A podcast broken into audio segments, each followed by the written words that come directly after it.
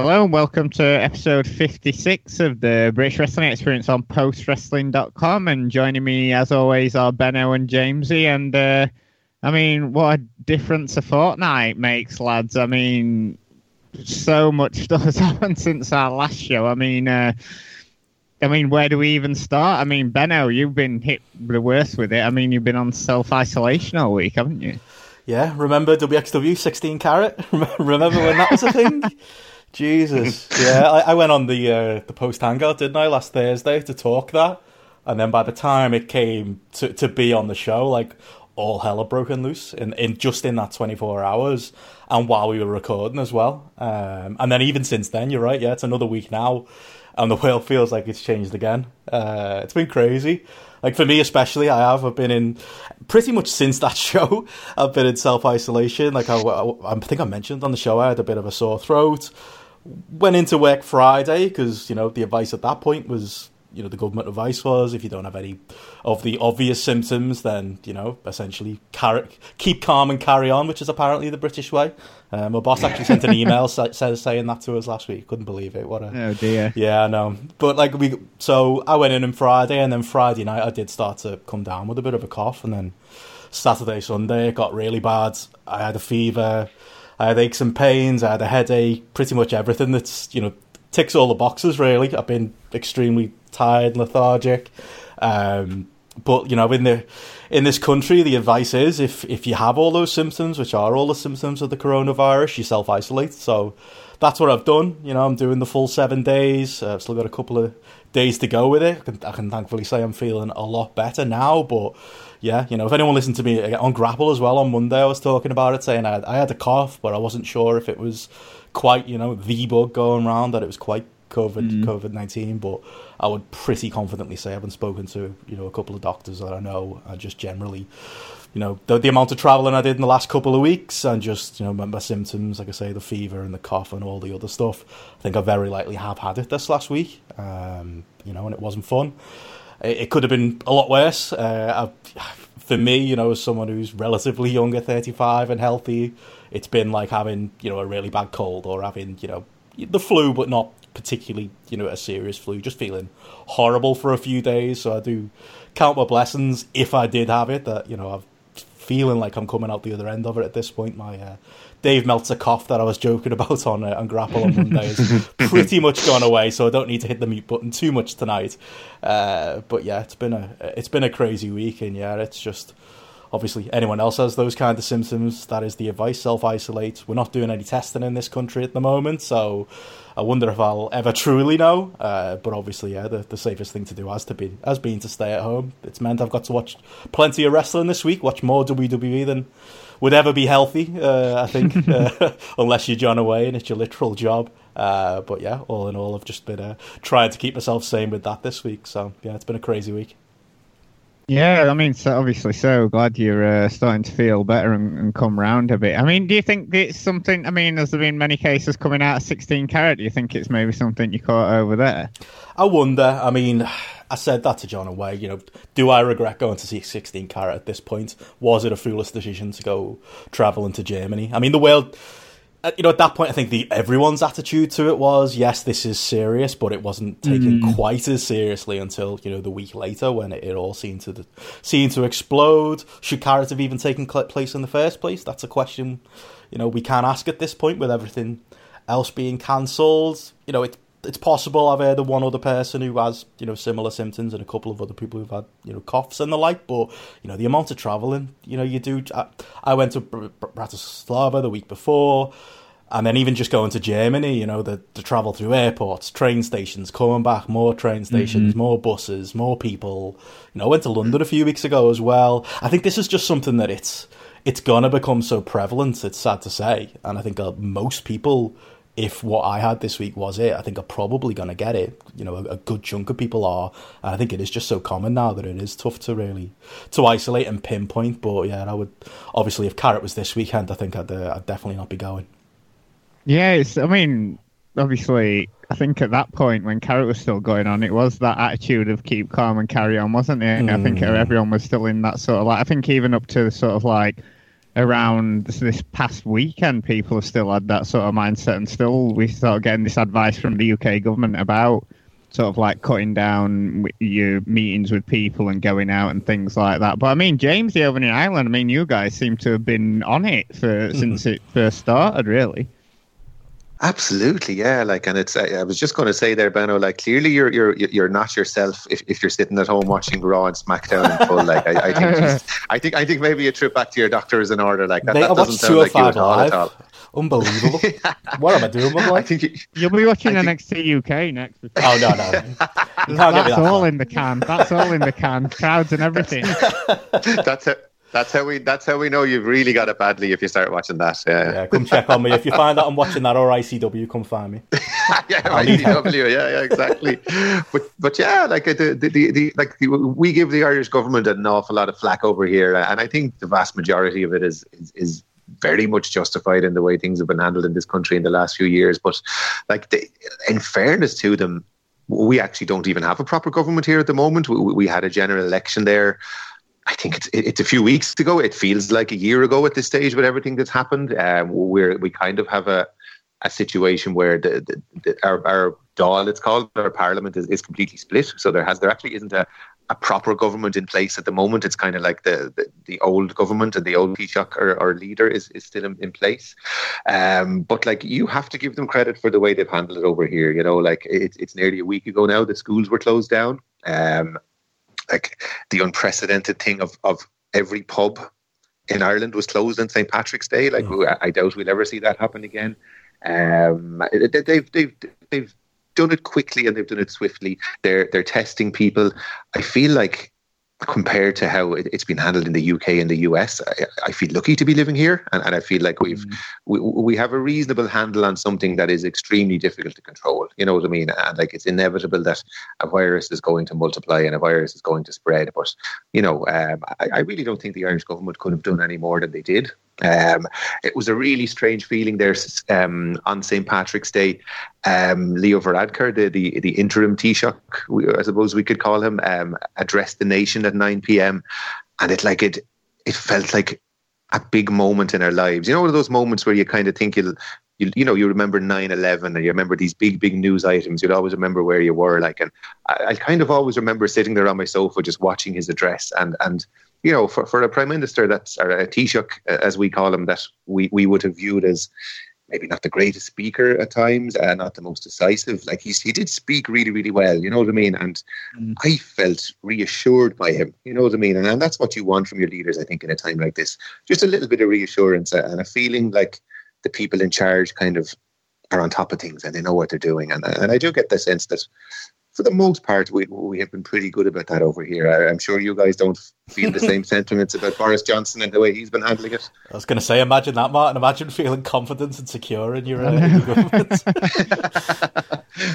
oh. Yeah, it's certainly been. It certainly feels like uh, over here they're walking through a sort of like sandstorm, not knowing where to go and not clue where they. I mean, it's just it just seems to have been crazy around the world, doesn't it? It just it, it's like Benno noted there. I mean, sixteen carat feels like it was last year at this point, doesn't yeah. it? I mean, and it was only like a couple of weeks ago. I mean, uh, obviously without going into too much detail, I work at an NHS hospital and this must be one of the most stressful work weeks I've ever had getting prepared for this thing. I mean, as much as we've seen the worst of people, the stockpiling and the ram raiding of sort of like supermarkets, some of the best of people, I mean, some of our work colleagues and things, and the lengths people are going to to get ready for this thing. So, yeah, it's just been it's just been surreal. I think it's just you just feel like you're on like as much as sort of like life's going on to a certain extent. I mean, a, a load of people are in Benno's position, aren't they, of having to sort of like you know self isolate and stay at home and things like that. And and we're seeing it in. I mean, obviously we'll get onto the wrestling in a bit, but. Uh,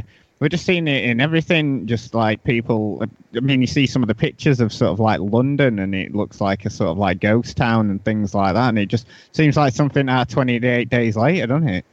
Yeah, it, it's weird, it, and it, and we're all in it as well. Like that's the, it, it's a global story, isn't it? Everybody throughout the world is connected by it and affected by it and having to deal with it. And yeah, like you both said, we're all seemingly dealing with it differently, but it really has just stopped the world, hasn't it? Um, I can't. This is obviously something we're going to be talking about for years, isn't it? I'm sure people are probably sick of hearing about it on podcasts, but how it, it, it affects everything, doesn't it? From wrestling to you know the Premier League getting cancelled, which actually wasn't even a thing when I was uh, sat there with John and Wai on the Hangout, unbelievably a week ago. They were still planning on going forward with the fixtures.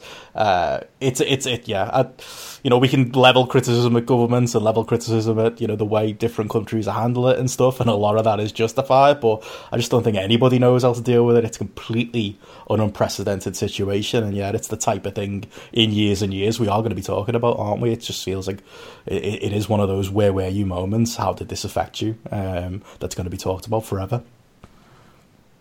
I mean, on the wrestling front, obviously we've had tons of cancellations. I mean, sort of like the major one was OTT. I mean, obviously that must have been a massive loss for the company, but it was great to see everyone sort of like rallying around them with the GoFundMe that was set up and people subscribing to their on-demand service, and then they had a, a sort of like uh, watch along with a ScrapperMania from last year. So it was really good to see everyone sort of like rallying around OTT because obviously they must have lost quite a bit on uh, cancelling that show. I would have thought, Jamesy. Yeah, and that's the thing. Like, and I mean, I, I'm even thinking back to it seems like a lifetime ago. Like this time last month, I was excited, excitedly looking forward to the kind of the, the, biggest the biggest week of wrestling in the year. Really, like there was going to be 16 cars and all the stuff that goes with that, and then fly home a couple of days in work, and then we would have had ScrapperMania weekend the following weekend. You know, and in the end, I missed both. Um, I like. I, the last time I was on the show, I'm pretty sure I was planning to go to Carat. Um, I had been I had been looking at the news very, very closely. Like I don't know the amount of times I searched in Twitter coronavirus Germany in, in, in the week before Carat had mm. happened and that kind of thing.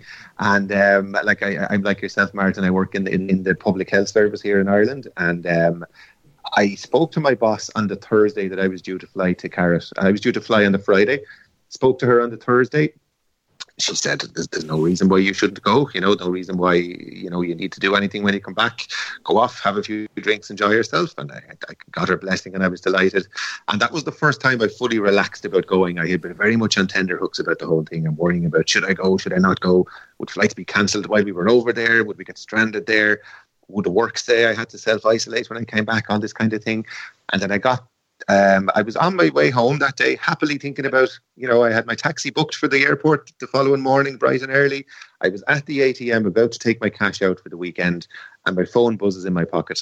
And it's my boss saying she'd just been watching the news and they had changed the rules for people working in the health service um, in terms of coming back from, in inverted commas, coronavirus affected areas.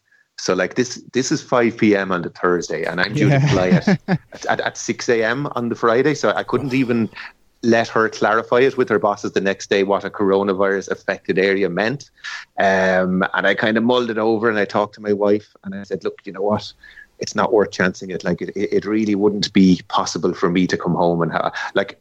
And the way it is in Ireland is, if you're the first person who's done something they'll be extra careful with you. So like I would have been the first person in, in our work area to have gone abroad, say in the in the midst of all this. They almost certainly would have said just to be sure, self isolate for two weeks. And I was thinking mm-hmm. that's not really something I can do at the moment. Like at that point, schools are still open. Uh, none of none of this crisis had hit at all. Like you know what I mean? The, life in Ireland was going on as normal, and I'm picturing myself like not able to bring my kids to school. It just it just wouldn't have worked, you know. Um, and so I took the decision not to go. So that was my first wrestling holiday gone. And then as the week developed, it became apparent pretty quickly that that ScrapperMania was going to be cancelled as well. You know what I mean? And at that point, things had gotten so serious that it had gone from being disappointed about not getting to see a wrestling show to kind of thinking, fair play to them, they did the right thing. You know what I mean? And yeah. I do. I do think OTT deserve an awful lot of credit. Like they have been guilty in the past on certain matters of maybe not being the best at communicating things to fans or communicating things to fans in a way that maybe rubbed them up the wrong way and that kind of thing, or, or being a little bit slow to respond to fan queries about certain things. But in fairness to them, like they, they put up a notice kind of on, on, on their Twitter maybe on the Tuesday or Wednesday saying, look, we're discussing it with the public health people. We don't know what's going to happen, but we will let you know as soon as possible. And, you know, the safety of our fans is upmost in our minds, you know, and just things like that. You know what I mean? It, it just kind of it puts it in perspective for people it reassures you that they're on top of it and they're you know they're they're looking into it and when the announcement came i think it's it's it, it shows i think the credit they have in the bank with people like there is a huge amount of goodwill amongst irish wrestling fans towards ott you know what i mean? Like we, we were kind of talking about it in our in our irish group chat there um, in the in the kind of couple of hours after it was cancelled. And there was disappointment on one level, obviously. You know, what I mean, we're disappointed we don't get to see John Moxley and disappointed about certain things that we wouldn't get to see over the weekend. Disappointed that Moustache Mountain are still the OTT tag team champions, things like that. I don't think we'll ever going to be champions those. forever. Then I, I don't. I, I think it's just cursed. Yeah, exactly. I think it's just cursed at this stage. Um, but but like we were also saying, you know, like we wouldn't even be in this group chat. We wouldn't even know each other if it wasn't for OTT. You know what I mean? And there's a lot of gratitude out there and as you said, that was kind of reflected in the in the GoFundMe and people's offers to, you know, you don't need to refund me my money and that kind of thing. And I think there's uh, apparently there's been a big run on merchandise on the shop lately and a lot of subscriptions going in. And it's, I think it speaks to the community. For, you know, we we sometimes complain about things and we we give out a little bit about OTT at times, but behind it all, I think there is a great community spirit in in wrestling fandom here in Ireland. And it was it it was a nice feeling, you know, out of a very bad thing a nice feeling came about it and you kind of got to appreciate the Irish wrestling scene. And we were only talking the other day about when this is all over and when things go back to normal, imagine the feeling we'll have like when when we get to go to a venue all together for the first time mm-hmm. again, whether that's in May, June, July, and the buzz we'll have for finally like I imagine we'll be two or three months, if not more, without live wrestling here in Ireland and the feeling we'll all have that very first time when we go back to see a show again. Like, and that's that's the kind of thing that keeps us going. And it's yeah, as I said, a, a reflection of how highly thought of they are. I think you know what I mean. And um, yeah, it's it's it's sad and it's it's, but you know.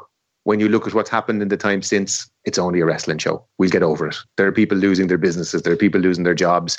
There are people very sick in hospital at the moment. We'll get over missing a wrestling show, and and, yeah. and we will get to see many more in the future. You know, because obviously that same weekend, I mean, you can't have a go at them because, uh, you know, there weren't any major measures being taken by the UK government at that point advising people against public gatherings. So obviously, Fight Club Pro ran on the Friday and then Riptide was, I think that was a Saturday as well. Um, but I mean, since then, pretty much every UK event's been cancelled or postponed to a later date. I mean, we had Breed's comeback show, Fight Club Pro's Dream Tag Invitational.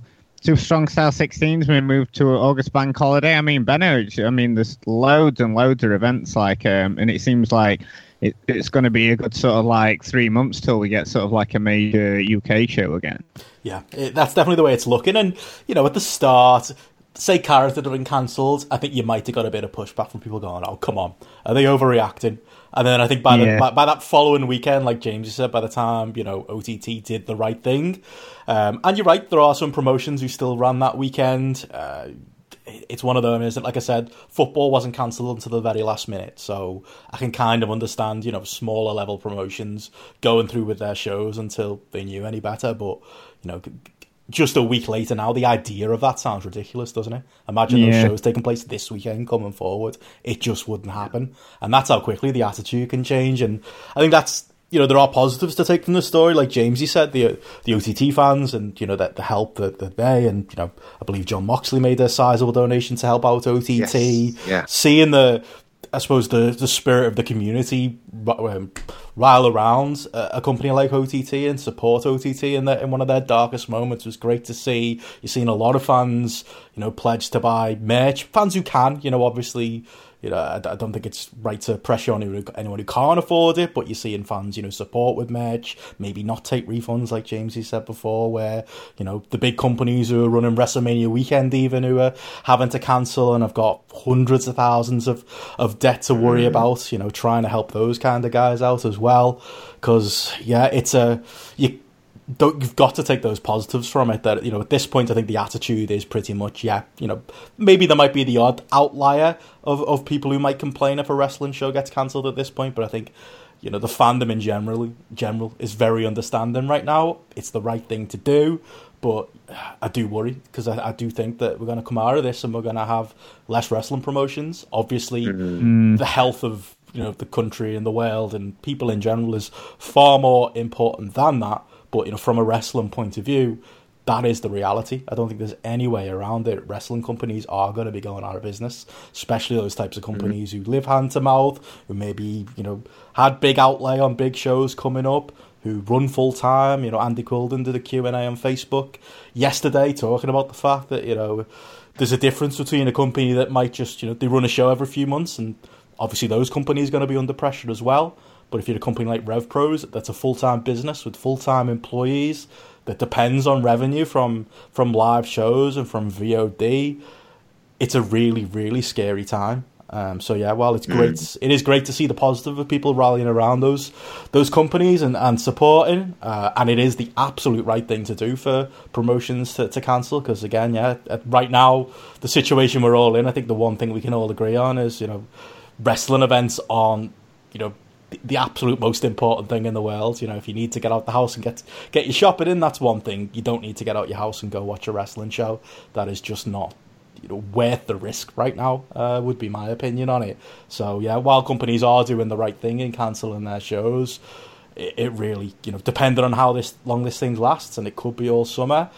It's gonna be a really really cruel few months, I think. And yeah, I think of the sad news is I think a lot of the news stories we're going to get over the next couple of months are going to be companies and wrestlers who are directly mm-hmm. affected by this.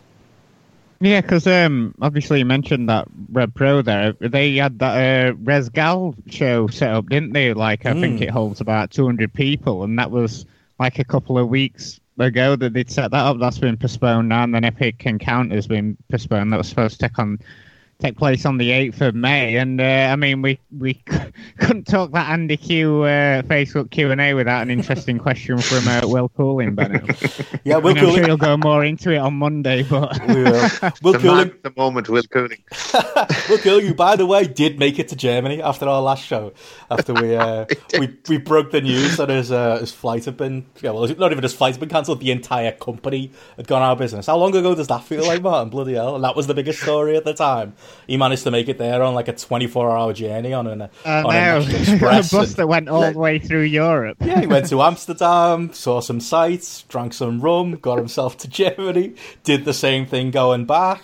Like, I think it's actually quite unfair that I'm unwell and bother him. What's that? Yeah, it didn't even bother him to do it. That's oh, the thing. He wrote like what could be like a Pulitzer Award winning article about David Starr on the way back. Like yeah. that that is the genius of Will Cooling. It out like he's a genius. He'll be a genius of a man. He could be sat in a dive bar in Amsterdam and he could knock something like that out. Yeah, he, uh, he managed to survive it. Uh, but yeah, he, he did uh, throw a question into Andy Q's uh, Q and A about uh, about Andy Q joining with uh, with Joe Lemon, who's appeared on this show before, uh, Rev Joe which Andy Quildan knew the name. Andy Quildan knew the name Rev Joe, which blew my mind. And Will asked if they do an EastEnders podcast together. And you know what? I've never seen Andy Quildan quite so excited. So, yeah, if we can uh, give the world anything in these hard times uh, through then that's going to be hopefully something that we're going to be able to put together. And uh, Joe and Andy can take us through uh, their EastEnders fandom. What a podcast that'll be. Amazing that was such a bright spark that we needed in such a shit week. That was yeah, fantastic exactly. that afternoon. Yeah, that's I had to bring that up. I mean, it's it's bizarre though because obviously all most events are getting cancelled over here, but WrestleMania is obviously still going ahead over two nights. I mean, um, what your thoughts about? I mean, John and Wai have gone in depth on the risks of you know still running events despite you know the advice to you know maintain your distance from people, and obviously wrestlers are you know as close as two people can get to each other, and obviously the the crew in close proximity to each other. But I mean, James, what are your thoughts about WrestleMania sort of like going over two nights? Um, it's bit, bit going to be an odd one, WrestleMania in front of like um, no fans whatsoever. It's going to be so strange, isn't it? It really, really is. And um, I, like on on one level, they deserve credit for the fact that you know that they will justify it as people need a distraction in these difficult times, uh, and mm. you know the, the, show must go on and that kind of thing. And you know we it's it's our job to entertain people and take their minds off us for, for two or three hours on a Monday night every week. And you know, in fairness to them, there is a certain value in that. You know. Um, I think the whole thing is still very precarious because it only takes one member of that roster to get a diagnosis. Mm of, of a positive diagnosis of that virus, and that's the whole thing gone. You know what I mean? That's that's everyone who's been in close contact with that wrestler, which presumably would be quite a lot of the roster gone into isolation. So there's still a very strong chance that WrestleMania won't go ahead from that point of view. You know, um, I can't picture in my head what it will be like to sit down and watch WrestleMania in an empty arena. I just, I, it, it makes me want to watch it more because it will be by far the most unique WrestleMania of all time.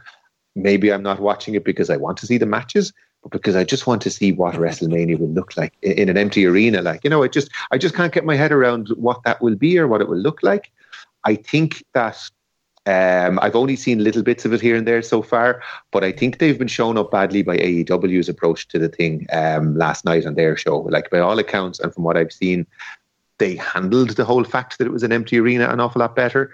They were more creative in their ways of getting around it and that kind of thing. Whereas it feels like WWE have just gone ahead with whatever they were normally going to do and just plonked it into this training center in, in eh, you know eh, in the performance center and nothing is they haven't done anything to adapt to the surroundings whatsoever. Like, like I haven't watched Raw or SmackDown in full in a long time, but I, have seen clips of that that Bray Wyatt and John Cena in exchange, and it's just so bizarre seeing these two guys have a have a back and forth promo with each other in an empty arena where nobody's reacting to what they're saying and that kind of thing. And it's just so strange. It, you you feel like you're looking at two guys rehearsing for a play or something like that, mm. um, when in fact they're putting out a TV show to millions of people. Yeah. You know, it's it's just weird. You know what I mean? And I do think they, they they've been shown up by AEW a little bit, and I do think they like for a big show like WrestleMania, they're going to have to be creative. And if I was them, I'd be starting to pre-tape matches now before somebody gets sick. Like get those things on tape while you can, while you have the chance. You know what I mean? Because it's on a knife edge and it could easily fall apart. Yeah, I think. I mean, I know, I know you, Benno, are really looking forward to the fact that Gronk's uh, going to be uh, hosting this year. this, this, assumption that people should know Gronk is like, I apologize to our American listeners, but like, yeah, like it, was a big news story, wasn't it, last night? Oh yeah, Gronk is going to be presenting WrestleMania. I don't think there's one European who's not a football fan who knows that name. It's it's hardly like you know a, a big name of the past like coming out, and you know, it's not a worldwide star, is he? Gronk. He's not someone anyone was no. really know. Um, it was such a weird, like, yeah, announcement. One that, and two that they're doing a two day thing.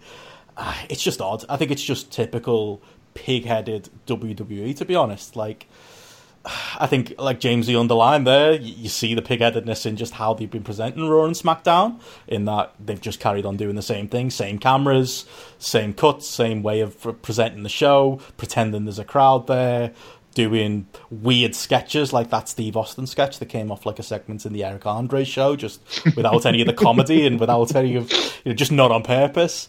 Um, and yeah, WrestleMania just uh, is an extension of that, really. I mean, speaking of Will Cooling, not to make his uh, ears ring again like we did on Grapple last week, but like he's one of the few people I've seen push the arguments of, you know, we need entertainment at this time. They should run WrestleMania. Why not? Um, and you know, I, I can see both sides. You know, myself living in my uh, little isolation chamber here in Walton, I've you know been un- uncharacteristically been looking forward to Raw and SmackDown, and obviously looking forward to AEW. And it's nice to have you know something to look forward to and watch uh, while there isn't a huge amount else going on. But is it necessary? Probably not. You know, could, could we all just be watching reruns or old?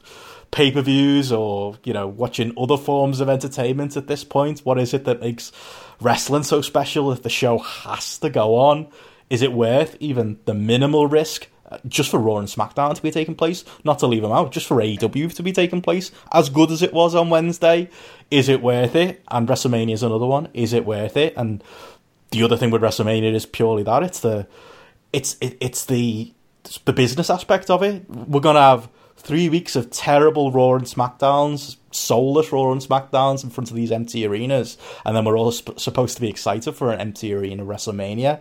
Like this is not going to do anywhere near the business it would have done just talking WWE Network and interest. Yeah, there'll be people like us who just want to watch it for the the spectacle of just how bad it's going to be. But I don't understand it from a business point of view either. I mean, there's no guarantee that you'd be able to run WrestleMania at a later date, but if the trade off is either doing this terrible soulless WrestleMania where Edge makes his comeback in front of no fans, or take the chance like the rest of the sports league in the world and just give it a few months, see if it's possible to run it in June or July. If you can't, maybe you make another decision at that point. But yeah, I think it's that that WWE the show must go on. You know, we said at the top of the hour, it's not a very Vinceism, but keep calm and carry on seems to be almost the uh, the WWE motto as well. Um, Vince won't be stopped by something like this, and yeah, they they carry on with it, but I think it's just against every real good sense that, that, that I've got, and just I can't, I can't personally see good reason for this to uh, to be happening in a couple of weeks. Even if again, like Jamesy, I'll be sat sat there and I will be experiencing some, some Schadenfreude and probably quietly uh, enjoying myself, uh, having a few beers and just watching just how bad this thing could get. Yeah, I think I will, uh, no doubt. But I, do you think? I mean, all roads seem to be leading to sort of like Drew Galloway uh, to keep it more in our remit. Drew Galloway beating Brock Lesnar, but do you? I mean, it's just going to go down like a fart in church, isn't it, James? I mean, do you think they're going to have you know Drew's big victory? They're going to you know be all you know all roads ahead to carrying on with that, or maybe uh, keep it off till maybe another event where there's going to be a crowd to celebrate with him, you know, finally beating Brock. Yeah, that, that's a good point. Like, and, and you think about poor old Drew, like when he was standing on the top turnbuckle at the end of the Royal Rumble, thinking about his WrestleMania moment, and thinking about main eventing WrestleMania against Brock Lesnar. Like, he certainly wasn't picturing a, a an, an, empty, echoey arena to be doing it in. You know, it's it's it's it's it's a pity for him. You know, um, you make a good point. Maybe you don't do it now, and you wait until you could do it at SummerSlam again or something like that.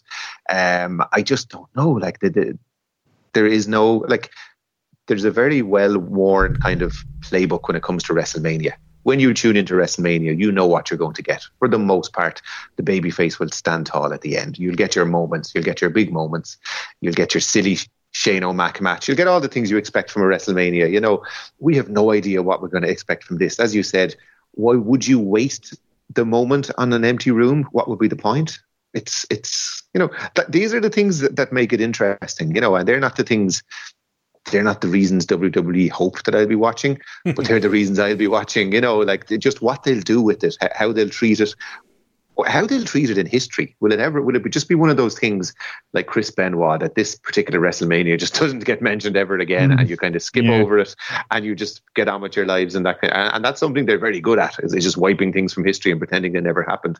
And it's a pity for poor El Drew Galloway that he's the guy who kind of probably would have been crowned if it was in the stadium. Um, but like, yeah, it's it's they're the things that that that I'd be looking for that that WWE probably didn't intend in the first place. Because I mean, sticking with WWE, but like Daniel Bryan's even announced today that he's going to be spending more time being a parent and like spending more time away from the ring. I mean, I know he's one of your all-time favorites, Jamesy. I mean, um, it must must be bad for you hearing that Bryan's going to be sort of like going more part-time as a wrestler now. Well, yes and Is no. full time now? Because number yeah, exactly. number one, number one the, the, amount of singles matches he has in a given year these days is what less than ten single figures, I'd say. Um, so he's kind of part time anyway. My, my my hope, and it's probably very very naive, is that he would see out his contract, go off and mind his kids, and literally be be an independent part-time wrestler where his, his full-time job is raising his family and being with his wife and you know doing all the, the environmental stuff that he feels so strongly about.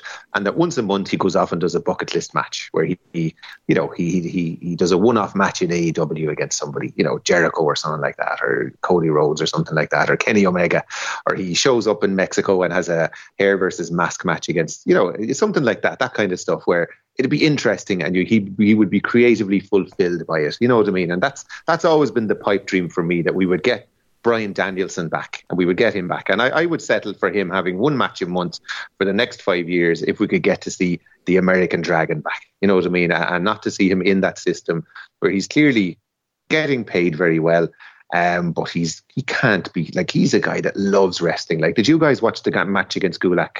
On the pre-show of Elimination Chamber. Like an oh. absolutely brilliant match. Yeah. And the, the, the post-match interview was was was uh, they put it up on YouTube, and if you haven't seen it, people should watch it. Number one, it's an amazing wrestling promo. But the thing that I took out of it was you could see him on the high that Bryan Danielson gets from being a professional wrestler. Like he's literally standing there and he's buzzing because he got to have the type of wrestling match that he loves to have a hard hitting technical bout where a wrestler he respects drops him on his head and, and, and they get to they get to do the stuff that he loves to do. You know what I mean? So that love for wrestling, you see it in those moments where he's he's on that buzz after a match. That love for wrestling is still in him. And I, I, I don't think it's realistic. I think he probably will become a WWE part timer where he drops in two or three times a year and does pay per views, and that's fine. It, it, doesn't really interest me as much as what he would do in the Indies. But like within that statement, he was saying things like.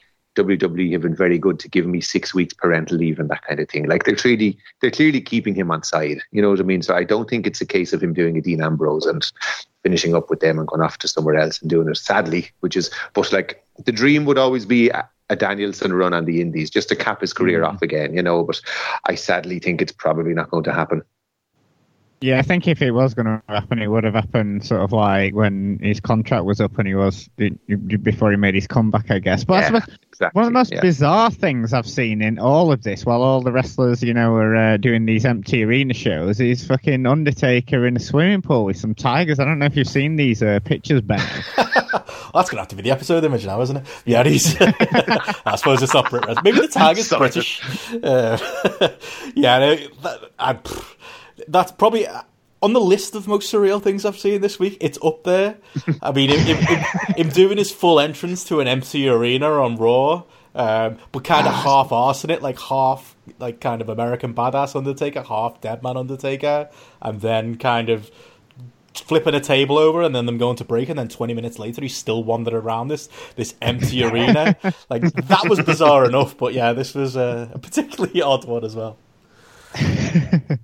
Um, but I mean, back to European stuff. Obviously, WXW Progress both cancelled their events over Mania weekend, given no choice really, considering the you know the amount of events that got cancelled around Mania weekend and the European and UK travel ban to the USA. But I mean, before we get into the um, the wrestling that has happened, um, I just wanted to, uh, well, and we'll probably go in depth on uh, on a future show. But uh, sad news that Martin Kirby has called time on his wrestling career. I mean I've got some fantastic memories of Kirby from Southside. I mean, his feuds with Kay Lee Ray and even uh, Suplex Wrestling's Joel of all people. He's a uh, he's tag team with Chris Travis. His matches against Will Ospreay in WCPW. I mean, it really must have been a dream come true for him to do an uh, an extensive tour with Dragon Gate to finish his career off. Benno.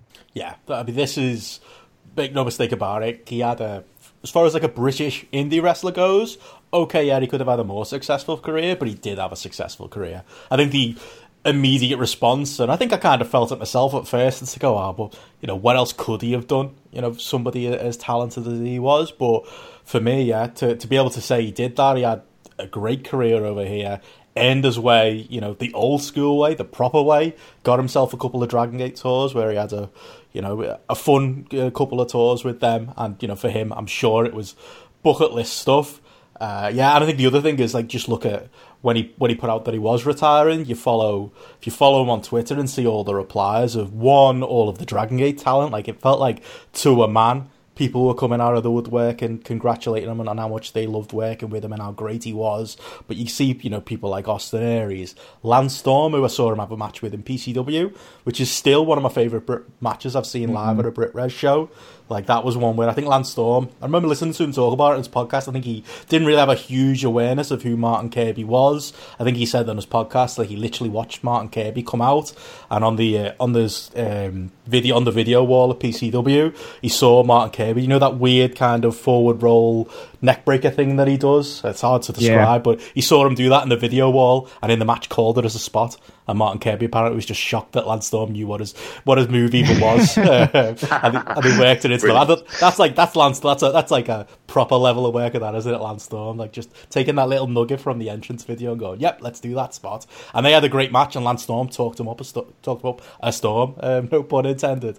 Um, and you know, it shows what a pro's pro he was. That you know, someone like that uh, would come out of the woodwork to congratulate him on his retirement. I saw him in Wigan in GPW have a, you know, he did a lot of comedy um, up in the northwest in PCW too, uh, teamed up with Joey Hayes. But yeah, I saw him have a uh, loser can't shop at the local Tesco match at GPW in Wigan. that was a stipulation that no man other than Martin Kirby, I think, could have made that work.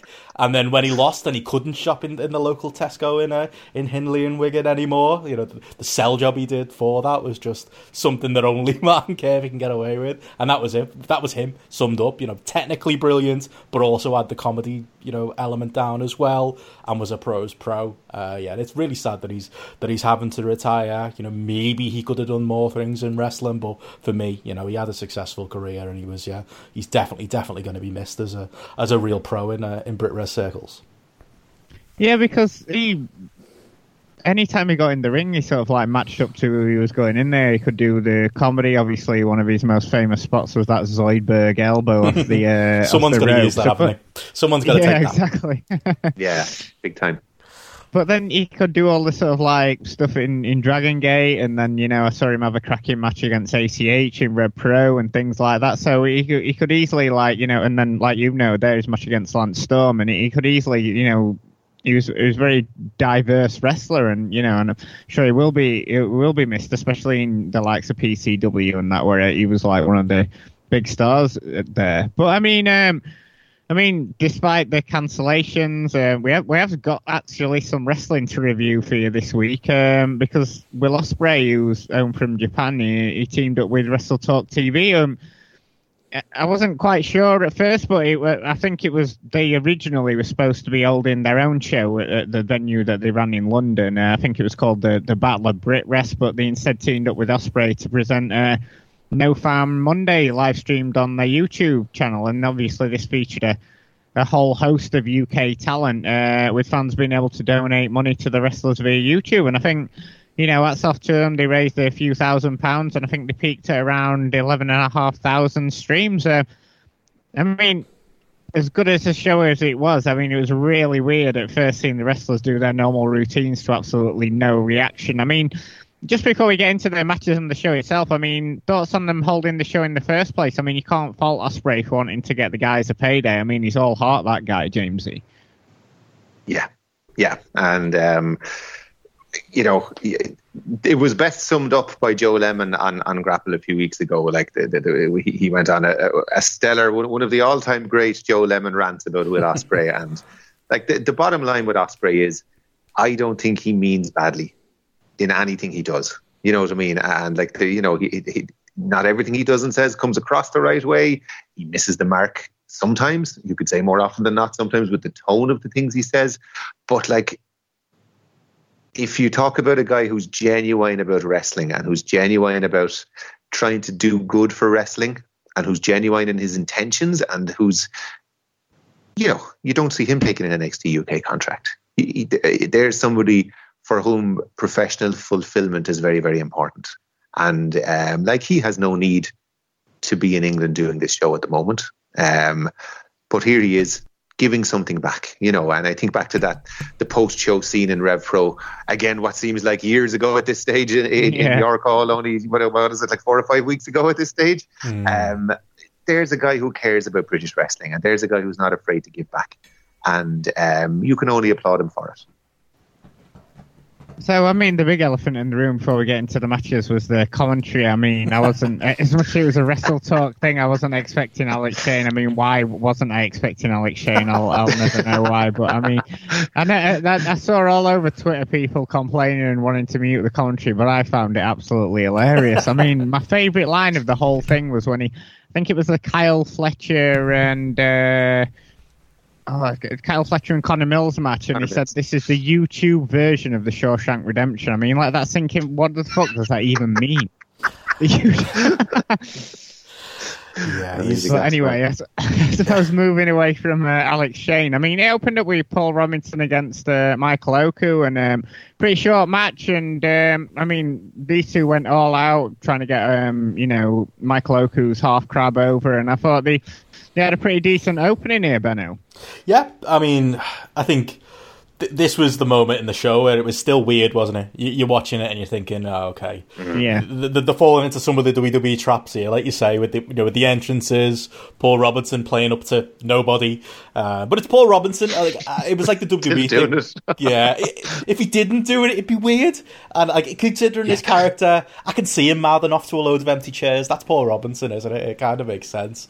Uh, but it was feeling very weird. And you said you mentioned the commentary there between the Alex Shane commentary the the no seats. It was feeling very mid two thousands Brit Reza uh, at that point. But yeah, I think they came out and it was a as tough a job as you could have on a show like this to go out there and be the opener and, and set the tone for a show as weird as this uh, with a few thousand people watching. I think I, I think it was like like you said before. I think eleven thousand was the peak, but I believe on YouTube it's like one hundred and fifty thousand people have seen this show at this point. So that's wow. That's a that's a great thing too. But yeah, you know, with those people watching, and you're having to think about only those people watching, it is a completely different job. But I think you know, not to big up Brit Res wrestlers too much or just indie wrestlers in general. I think they're just more up for the task than WWE wrestlers are. I think WWE wrestlers mm-hmm. are going to go out there and they're going to wrestle WWE style. They're going to work for the you know the people in the back seats who aren't there, and they're going to do all their WWE spots and, and work the, the hard cam and do all the normal stuff they do.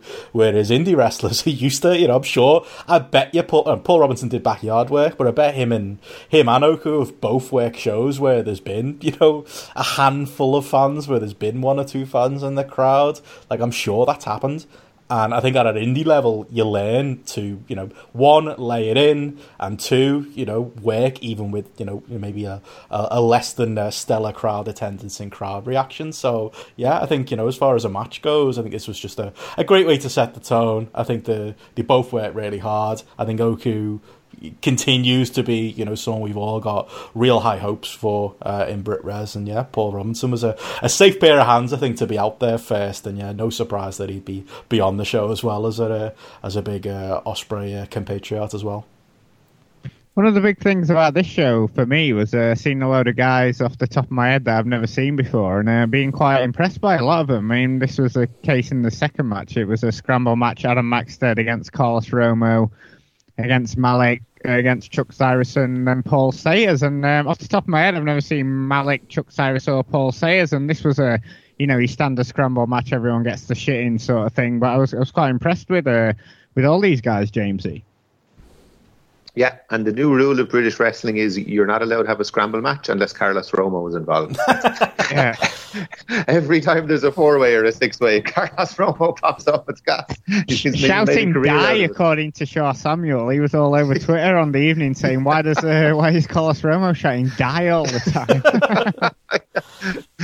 but yeah, like this this was your your typical indie six way. You know what I mean? Uh, Maxted is a guy who's in fairness to him, has quietly, quietly been improving. You know what I mean? And I think we all kind of look at Maxted and we're, we're kind of guilty nearly of judging a book by its cover. You look at him, you look at the body, you think he's a kind of a, a generic big man who's kind of who's the kind of guy that 10 years ago would already have been signed up by for WWE just based on what he looks like. But that guy in fairness to him has put his head down. Apparently he does a lot of I, I don't know is he in with Alex Shane and that crowd to do all those NGW shows? But he does a lot of those camp style shows and he's just been working away and slowly but surely improving as a wrestler. Um, and yeah like you know I, I wouldn't say it's a match that, that, that you need to rush out to see or anything like that but it's the kind of match that you can throw onto a card like this. Get your Carlos Romo's onto it, and yeah, very enjoyable multi-man match, I think. And uh, I mean, speaking of people that I'd never really seen before and who really impressed me, we had uh, David Starr against Callum Newman. I mean, obviously Starr, you know, we've raved about him on the show tons, but already. But I thought Callum Newman looked really good in this match, Benno. I think I read somewhere that he's only 19. Is he someone that um, has been on your radar before? Not at all. No, uh, I believe he's 17 uh, which makes it even sadder. Wow. Like, all the way, yeah, this seventeen-year-old. you could put you could put two of him, and you still wouldn't be at my age. Uh, it's crazy. yeah, it's just, yeah. This was that was actually the match on the show where, um, unfortunately, I had to put it on mute for a bit because my mum gave me a ring just to check I was okay. Uh, I think she was planning Aww. on uh, driving around with a carload of toilet paper and pasta, but I managed to talk her out of it. Uh, so I, I, had to go, I had to go back and watch this one today, but I, I loved it live at the time, and I loved it second time as well. Uh, I love that they they did something different with this one. I think in having you know the, the, the little promo before and having the interruption and having it turn into it felt more heated because of that. You know, this was a show of exhibition matches, wasn't it? Naturally, of course, it was going to be, but it gave the match a little bit of extra something, which is, you know, uh, it wouldn't shock me if that was a David Starr idea because it really added something to the match. It set Callum Newman up perfectly as the underdog for the match as well. Uh, I thought he was absolutely brilliant there as well, um, and I just thought that yeah, it, it was just the best example uh, on the show of a, of a match. To be honest, I, I I liked everything else on the on the show. I enjoyed the main event as well, but I think with this, it just it had that extra thing to it. And yeah, for someone as young as Callum Newman is, he was great underneath. You know, when it came to striking back and forth with David Starr, he was great as well, and he didn't look as inexperienced as he obviously is at age seventeen. I think he won. There was like I think they mentioned on commentary it was like a Wrestle Talk scholarship that got him to this position Yeah. as well.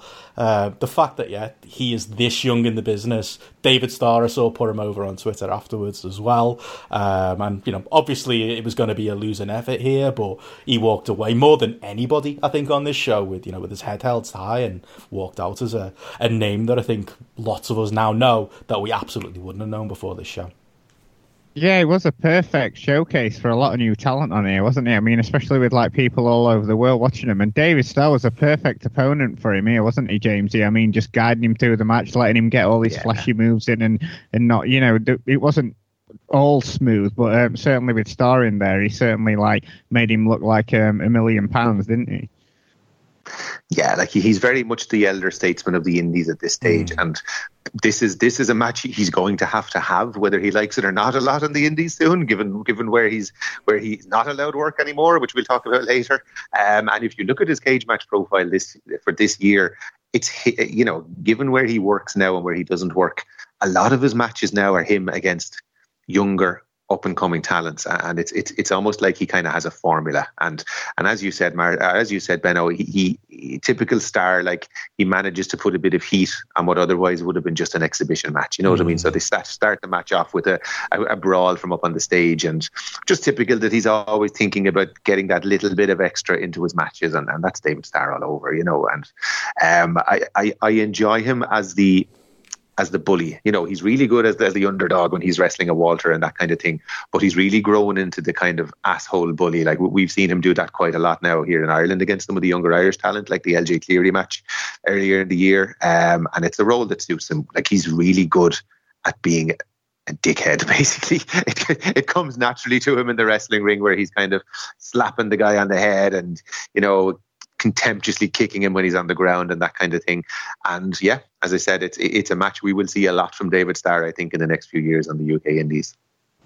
And someone who I saw sort of like I was talking about Martin Kirby, um, seeing them in Southside sort of like 2014 was uh, Robbie X. I mean, um, I think he started out in the one PW training school that w- was a thing, believe it or not, and Wow. and he just he just seems to have gone from sort of like he went um, he wasn't taking as many bookings a couple of years ago, and then he's like come back more to prominence. Obviously, he was on World of Sport, and then he's doing these NGW shows now, heavily involved in Rev Pro. And I remember, um, I remember, I think it was some kind of documentary where Jay Lethal was talking him up, saying he was one of the funniest opponents he'd ever had. And I remember X Pac when he'd come over here saying like, you know, he was one of the you know, one of his favourite opponents and that. And so it's good to see like Robbie X coming back to prominence here. I mean, he teamed up with Scotty Davis against All Japan's Lucas Steele and um, and then Nathan Cruz has been on around on the scene for for quite a while now. And I really enjoyed this match. Obviously, Robbie X and Scotty Davis were allowed to get um, a lot of the high flying stuff in, and then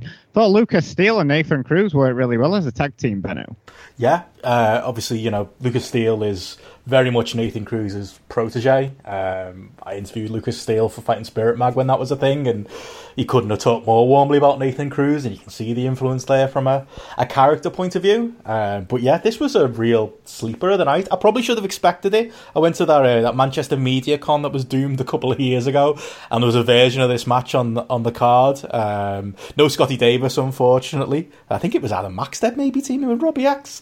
Uh, um, on that one, and that was great too. And yeah, these are lads, you know, Lucas Steele, Nathan Cruz, and Robbie X, who know each other extremely well from you know working the camp shows and working the family shows and working that the Alex Shane loop, uh, for for a lack of a, a better way of putting it. And because of that, I think they, they kind of fall off the radar. You know, Nathan Cruz had that that run in progress.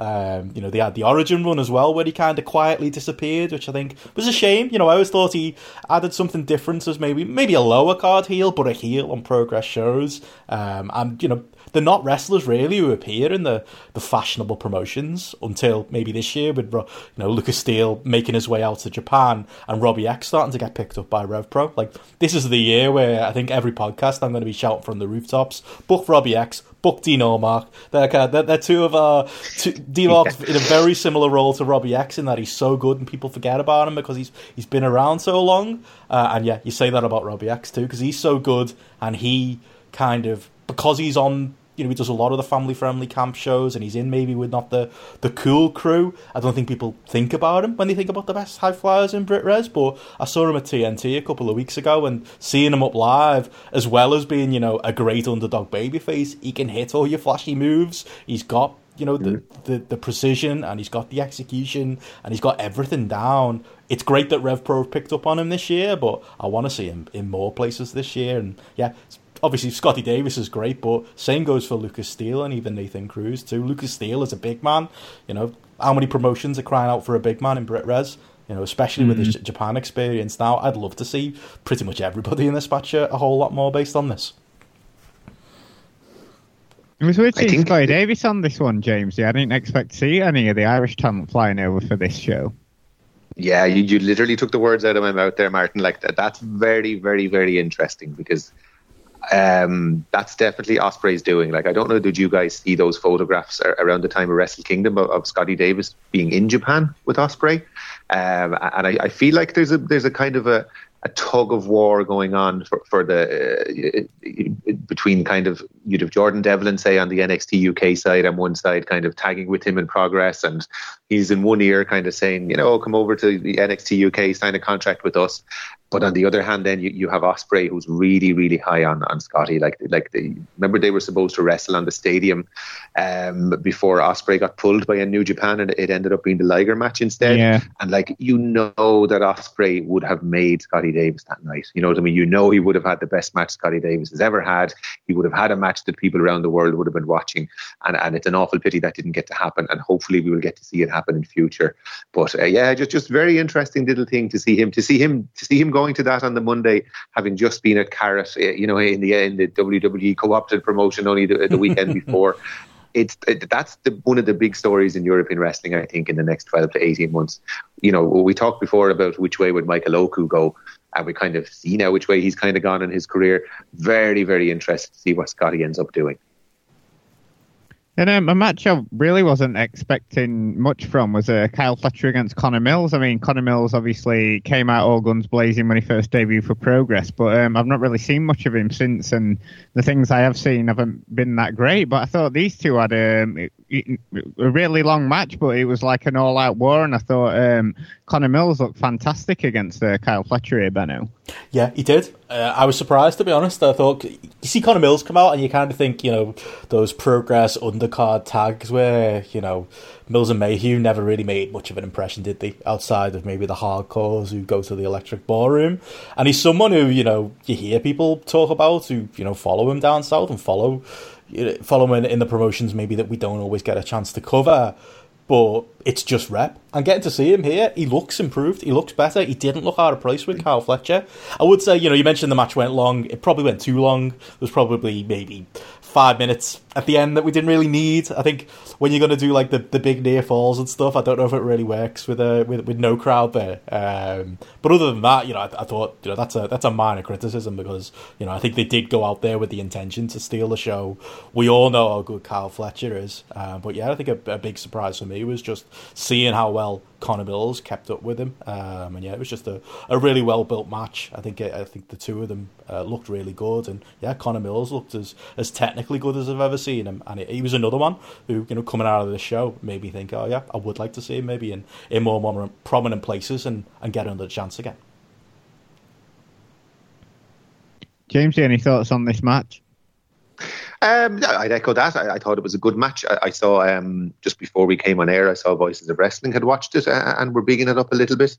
Um, I, it's it's funny that there's there's a the two the two guys in the match are at different levels in the indies. Like you would say, Kyle Fletcher is is a top guy, and you would mm. say that Connor Mills is an up and comer.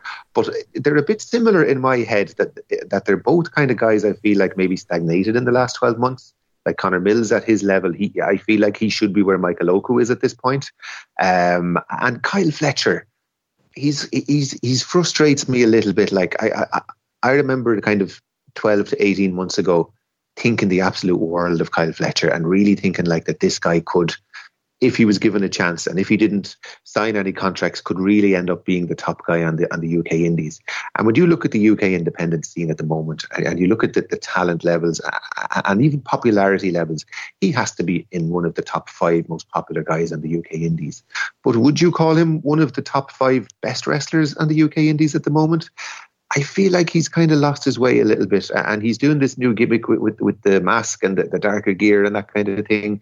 I like that he's more hard hitting. I like that he's getting more serious, but I really want to see more from Kyle Fletcher. I, I, I, this scene is wide open.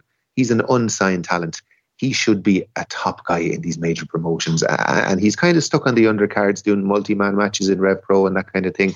I, I just I want to see more from him. You know what I mean? And this I think is, is is somewhat of a step in the right direction. It was a little bit too long for sure. Um, but I think it uh, it shows as well that there is potential in Connor Mills. I remember seeing him have a great match with Shane Strickland about 12 months ago, and I really felt like again he had potential, and again seems to have just you don't see him in the bigger places, or if you do, you see him again on multi-man matches. Like you just want to shake these two guys and go, "Come on, lads! Like this scene is." dying for top guys. It's dying for people to, to come up and, and to show something. And you just, they're two guys I'd love to see a bit more from, I think, more than anything. And um, the main event was uh, Will Ospreay taking on Bea Priestley, and uh, they're in a relationship, unless you didn't know by the uh, incessant commentary constantly reminding you that they were boyfriend and girlfriend. But, um, yeah. I mean, this was a, this was another really good match on this show. It was quite a short show, wasn't it? Sort of like uh, about two and a half hours long, and um, it seemed to fly by. And, and this was obviously uh, Ospreay sort of like trying to bully Bea Priestley, and she was making some flashy comebacks. Um, really wince-inducing sort of like DDT onto the uh, onto the side of the apron, and um, she seemed to have um, a lot of problems with her back um, as the end of this match. But um, a really enjoyable match, I thought, here, Benno. Oh, definitely. I mean, yeah, you're right, though. I mean, Lord, with that um, commentary team not let the, the whole boyfriend girlfriend thing go. I think they were trying to make a joke about, remember on ITV World of Sport when she came out? And that was the first thing. They, yeah, this is Will Ospreay's girlfriend. It's Will Ospreay's girlfriend. There she is, Will mm. Ospreay's girlfriend. And I think they were trying to make light of that. But it was, it was a little bit odd. Um, but yeah, I mean gotta say it's the best match of Bea Priestley's career. I mean, I can't say I'm, I'm, I'm closely following uh, Japan stuff, but I would I would strongly say so unless someone can offer uh, who's watching that can can give us an an alternative. Definitely the best match I've seen her in, uh, and certainly. Mm-hmm. On these shows, uh, yeah, I think you put it to us in in the uh, the group chat we got with Joe and JP, didn't you, Martin? About you know, can Will Ospreay take Bea Priestley to a five star match? Don't think he did. but I think he took it to a four star match. I think it, I think it's close. Um, and yeah, I mean, I I'm not one who loves intergender wrestling. I see why people have big problems with it. I saw, you know, as this match started, it was kind of like, oh, this is a bit uncomfortable, boyfriend and girlfriend mm-hmm. kind of having a, a, a, physical fight. But for the part, they kind of made me, even me, who's maybe a, more of a critic of the genre than a supporter, just go along with the story they were telling. And I thought they did tell a really good story in the match. I thought Bea was great fighting from underneath against Ospreay. I thought she was great in really just willing to give everything to the match. Uh, she took a couple of really nasty spills in the match, just really trying to keep up with Will, who is one of the best wrestlers in the world. Um, again, understandable why he went over to being one of the best wrestlers in the world. I did wonder whether he was going to want to put his uh, his partner over um, and then you know do, do, the nice thing, but I think it was right that that he won in the main event of his own show. And at the end of the day, yeah, this was the the Will Ospreay show. So if he does want to have a match with his girlfriend, then who are we to to stand in his way? Um, and yeah, it did deliver. And again, in front of no crowd, which this was the match on the show where I wasn't even thinking about it. I mean, I felt painfully aware of it a little bit in the in the Neil Falls and the, the Kyle Fletcher match we just talked about. But in this one, it, it just it slipped my mind entirely. They pulled me right into the match, right into the story they were telling, and I thought, yeah, it was a lot of fun. It felt believable in a way that maybe sometimes the gender matches don't always. It felt well worked, and yeah, it was just another maybe not going to be talked about as Will one of Will Ospreay's best matches at the end of the year, but as far as an example of just how good he is, uh, I think this yeah this was a, a very very good example of that. And I mean, as much as we've sort of like poked a bit of fun at the sort of like Wrestle Talk um, commentary, it, the presentation of this, say it was like a live stream and went by with no issues as well, Jamesy. Oh yeah, and puts certain major UK promotions to shame. I would say it, it, looked it looked better to me than, than your typical Rev Pro show. It has to be said.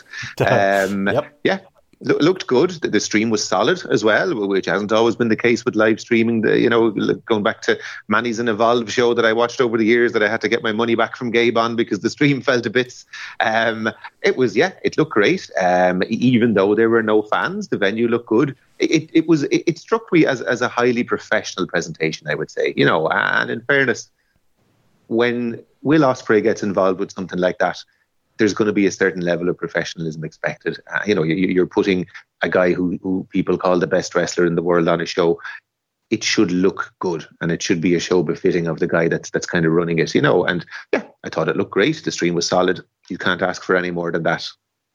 And all in all, like top work sort of like raising so much money because obviously Ospreay said in his promo at the end, you know, he doesn't him and be uh, sort of like comfortable financially, and it was all about sort of like raising money for uh, for the wrestlers that are out of work. So well, I mean, considering the sort of like um, advice we've been given from the government, sort of like since this show took place, could you see another one taking place, sort of like in the next couple of months, Bennett, or do you think that was a sort of like one and done?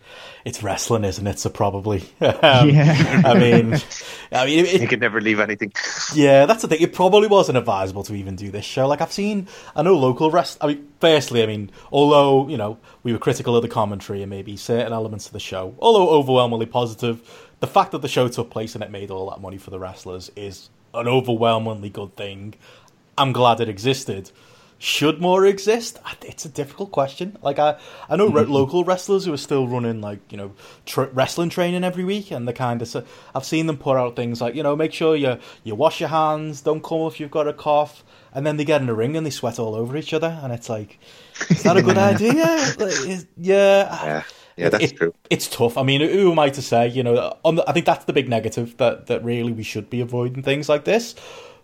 But if you're a wrestler, if you're or, or if you're even a Will Ospreay who can see other wrestlers at a lower level than him struggling and genuinely struggling for income over these next couple of months, I could understand the want to do more shows like this. I could see you mentioned Rev Pro's uh, Resistance Gallery show. I could see that being a, a show more similar to this than actually being a show with uh, with fans in it. Um, yeah, I, I think it's probably inadvisable, but I think the likelihood is that you know everyone's in such a difficult position and when it is fine margins like that maybe people will think the the risk as minor as i suppose it is is going to be worth taking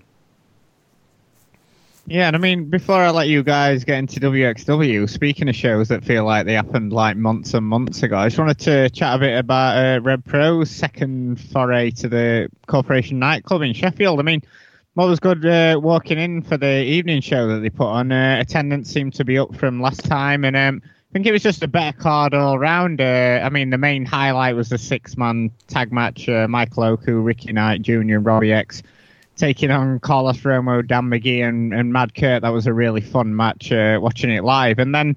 Also, uh, Mark Haskins taking on Sean Custom was a good match. Custom sadly knocked out the ring lights jumping into the ring, uh, which led to everyone scrambling around trying to sort of like put the ring lights back on. And Sha Samuel, who was on commentary for the evening, did an impromptu mug of the week, uh, admonishing Custom uh, for ruining the ambience, as he put it, of the show. But um, all in all, fun night. And um, Clark Connors uh, took on Kyle Fletcher. Obviously, we just talked a lot about Kyle Fletcher there, but obviously he's a a New Japan young boy, and I thought he looked really good as well. Um, old JP would have been would been proud of him, but um, yeah, all, uh, all, in all, good night. And I did notice the cameramen for the night had headsets on, and someone seemed to be doing um, a vision mix of the live feed. So obviously, Rev Pro clearly trying to improve that VOD. Not not really a show that I'd sort of like say people run out and watch straight away, but um, from a live perspective, really fun. And um, hopefully, Rev Pro are sort of like building on that audience that Southside has sort of like built up over the years in Sheffield, and hopefully they'll run more shows. But um, does it feel I mean, um, does it feel like a um, Rev Pro show at this point? Uh, no, not really, because obviously it's one of the smaller ones. I imagine it's probably what their uh, Southampton shows and their Portsmouth shows feel like. I mean, I did notice Andy Quildan was in attendance for this one. I didn't notice him around for the last one, but um, yeah, it, yeah, it still feels like um, a sort of like. I know they wouldn't want to call it this, but a Rev Pro B show. Sure. Um, I don't think anything's going to feel like those York Hall shows, is it, with um, a smaller audience in a different venue? But um, but yeah, I really enjoyed it, and I'd definitely be up for for some more. But I mean, I'll let you guys uh, get on with WXW, and this is where I'm going to sign off. So uh, yeah, uh, thank obviously great chatting with you guys as always, and we'll be back with some sort of show in the next couple of weeks. But obviously, I'll let you guys get into WXW now.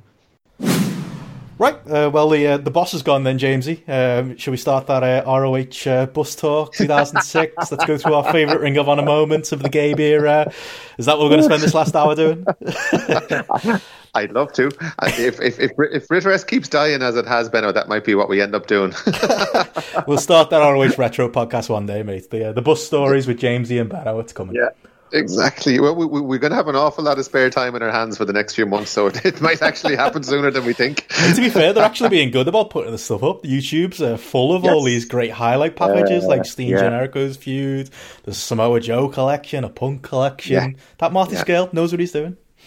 I tell you, he really has, yeah, absolutely turned the whole thing around, hasn't he? Yeah, just just lots of little good ideas. Like whereas before it was just completely stale, and they were just kind of doing the same thing over and over and losing everyone's interest. It- It's it's hmm. they've been very unlucky, haven't they? I think he's been very unlucky with this whole virus thing because like. Th- Those those shows like the retro show and that kind of thing really had people's interest, and now they're just yeah. gone. You know, it's a pity. That was supposed to be last weekend, wasn't it? I was looking forward to that. I was hoping in the yeah. Havana Pitbulls were going to come out to some Rage Against Machine. I probably wasn't going to get it, but I was hopeful uh, that it might happen. Uh, yeah, real shame. Hopefully we can do that. oh, yeah, J Train on the shows. Oh, get, get that lad the payday he deserves it. Him and Nana. The unsung Absolutely. heroes. Definitely. Well, as we were saying earlier, Benno, um, sadly I missed out on going to 16 Carat uh, a few weeks ago, but fortunately uh, you were there to represent the British wrestling experience. Um, I suppose we should say uh, initially from the outset, full disclosure, we, we were both invited to go on, on media passes, which is a regular occurrence at these big WXW weekenders, and we should say our you know sincerest thanks to Patrick from WXW for for the offer. Um, I presume you were as well looked after by him and the staff as ever. Oh, top man. He actually gave me a lift back to Cologne um, after the show on the last night as well. Oh, that- wow. that's going above and beyond as far as uh, media duties as well. But I think that's the thing with the, obviously, yeah, he was the, uh, John was very complimentary of, you know, what it looks like from the outside of how professional WXW are and how they treat the press. And they really are. You know, we, we get the, the press conferences where maybe they can't answer every question, but they do, you know, put themselves out there, which has got to be commended. You know, we do get the access to the weekend, um, and it is, you know, it's encouraged for, you know, it's a modern approach to it. You know, it gets people talking about WXW more, and yeah, uh, I think uh, Patrick's a, a massive part of that. Um, and you know, on a personal note, just, n- note, you know, did become a good friend too, and yeah, we we will miss Patrick, and we did appreciate uh, everything he did, including yet the uh, the nice uh, hour long trip uh, down the German motorway to Cologne. He, uh, he took me on on the uh, on the Sunday night. a fairly terrifying experience driving on that, I'd say. They, they have no speed limits, is that right? Oh, I don't know. I didn't notice. We were going pretty fast though, uh, so maybe yeah. maybe that's the case. Yeah, yeah. But no, he's a great driver. I wouldn't uh, wouldn't do him down. Um, and I suppose, like, obviously, so we're going to be coming at this with two different perspectives. Obviously, you, you were kind of there live in the building and you have the, the, the live atmosphere to, to kind of recall. And I was watching at home on VOD. The first thing, I suppose, would be the setup. It, it, it looked like the VOD looked spectacular. Like, mm. they, they, they're, they're very close to, to Riptide in terms of the, the HD quality. Again, I'm not, not technically minded or anything like that, but the HD quality of the actual cameras they have is unbelievably good at this stage. You know, the, the stage looked amazing. That that almost the, remember the old Noah style ramp that kind of went from the stage mm. to the hmm. ring. They kind they kind of had recreated that on a smaller scale. Um, it looked amazing in person. What what was it like to be there? Was it a kind of a step up from previous Carats? Would you say? Or it's interesting because I think we maybe take it for granted a little bit because I got there. I was very you know I pretty much did this tournament by the skin of my teeth. Couldn't do the Thursday night just because of work commitments. Got there on the Friday, set up in my in my Airbnb, and got myself to the show, and was there with a couple of minutes to spare. And I remember not having a huge amount of time to take it in, but like the first thing I did notice was you know the big new uh, live video wall they had up because they were doing live edits of the show, which you know WXW's production team is already first class. That's obviously taking things to to another level. Uh, the conspiracy theorist in me wonders, hmm, why do they want to do that? Why do they want to do live edits? I wonder yeah. what's coming. uh, but you know, the fact that they can do that, I think it was helpful too, because you were there in Turbinenhalle one last year, where it's the yeah. it's the bigger Turbinenhalle, and it's if you're there standing, sightlines aren't always the best. Um, and they really were it really was much improved i think for the live experience having that big live screen and the live edit. Uh, but yeah i think maybe we take for granted how good it is because the very first time you go there and you see it you're just like oh my god this is an indie. And you do have to pinch yourself sometimes and i think i did kind of when it came to the big saturday night and the place was really packed and i you know i wasn't rushed into the building and i had the time to just stand there and take it in. It's like my god this is you know, essentially still an independent wrestling company. You know, there might be relations to bigger companies, but this still is a you know a, a self-run European wrestling company, and they've got these big video video walls. They've got this first-class lighting and setup. Uh, it is it's beyond you know a level I think you could even imagine from a BritWres or, or Irish or otherwise you know European company at this point. They are the trendsetters and they are absolutely at the front when it comes to that stuff. Yeah, and you have to kind of compliment them.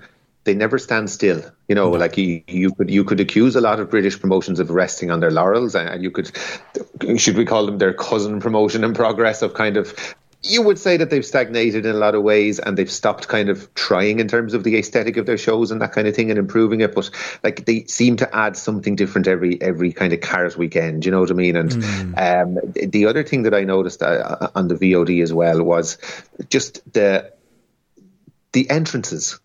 I, mm. I don't hate the stock music entrances in the way that I hate them on a progress show or on other shows. They're actually pretty good. Yep. And in, in some cases, they're really good. Um, and uh, like Daisuke Ikeda's tune was fantastic. I don't know have you have you watched that back yet on Ambition? The music they got for him it's seriously big time music. Like you feel like there's a big time wrestler coming to the ring when you hear that music. They're they're catchy enough that that you know the way when you're when you're at a show for three nights and a song gets in your head, you do find yourself humming along with some of them by by the kind of night three and that kind of thing. Oh, yeah. So again, they they have made more efforts than other promotions. I think they haven't just mm. put like some promotions just give people music just because they have to have music, whereas there has been thought put into these. The Bobby Gunns one is somewhat conducive to the chanting, and they've kind of slowed it down a little bit now because he's a heel. That kind of thing, you know. They mm-hmm. have they have uh, Julian Pace. It, it, makes their wrestlers feel a little bit more special, I think, when there's this kind of custom made music, and then the you know they, they, they have the big video wall, and and what's going on on that kind of mirrors the music as well. And, and I do think I kind of my heart sank when I heard that they were going to change the music, but a year, what is what are we now six months on from them doing it? Mm. It, it it's not terrible. You know what I mean? And in some cases, it's quite good. Would you agree with that? Hundred percent. Like I am, you know, I, you know, to the song, uh, the Ogdens were uh, were singing along to that one, so that's when you know you've got to got to catch you on.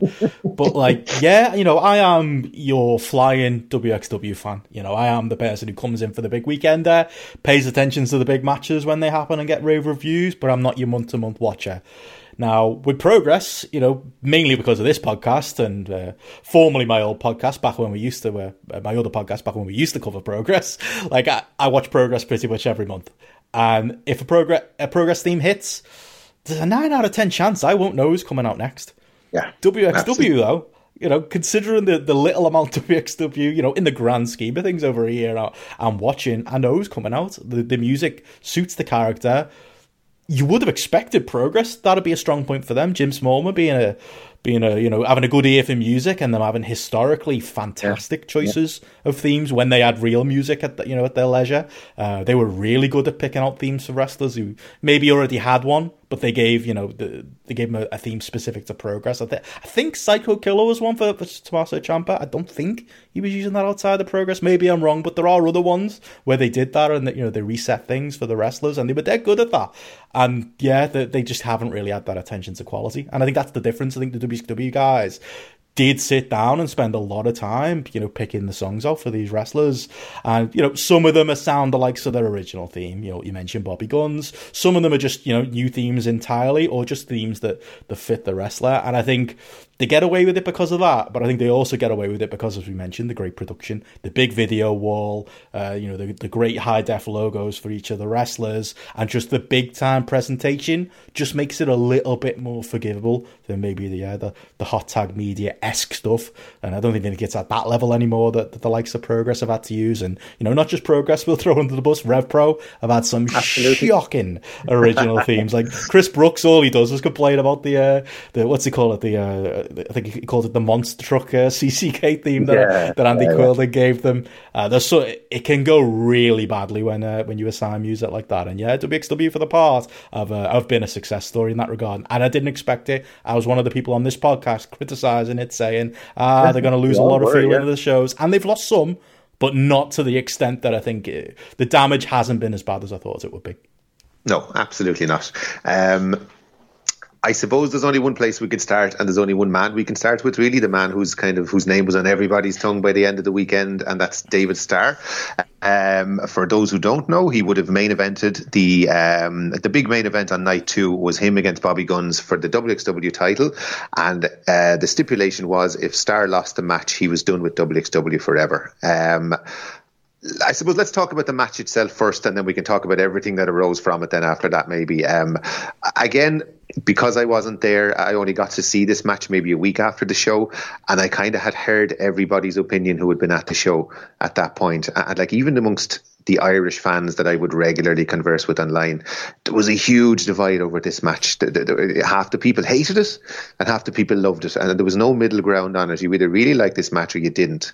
Um, I fell on the side of really, really liking it.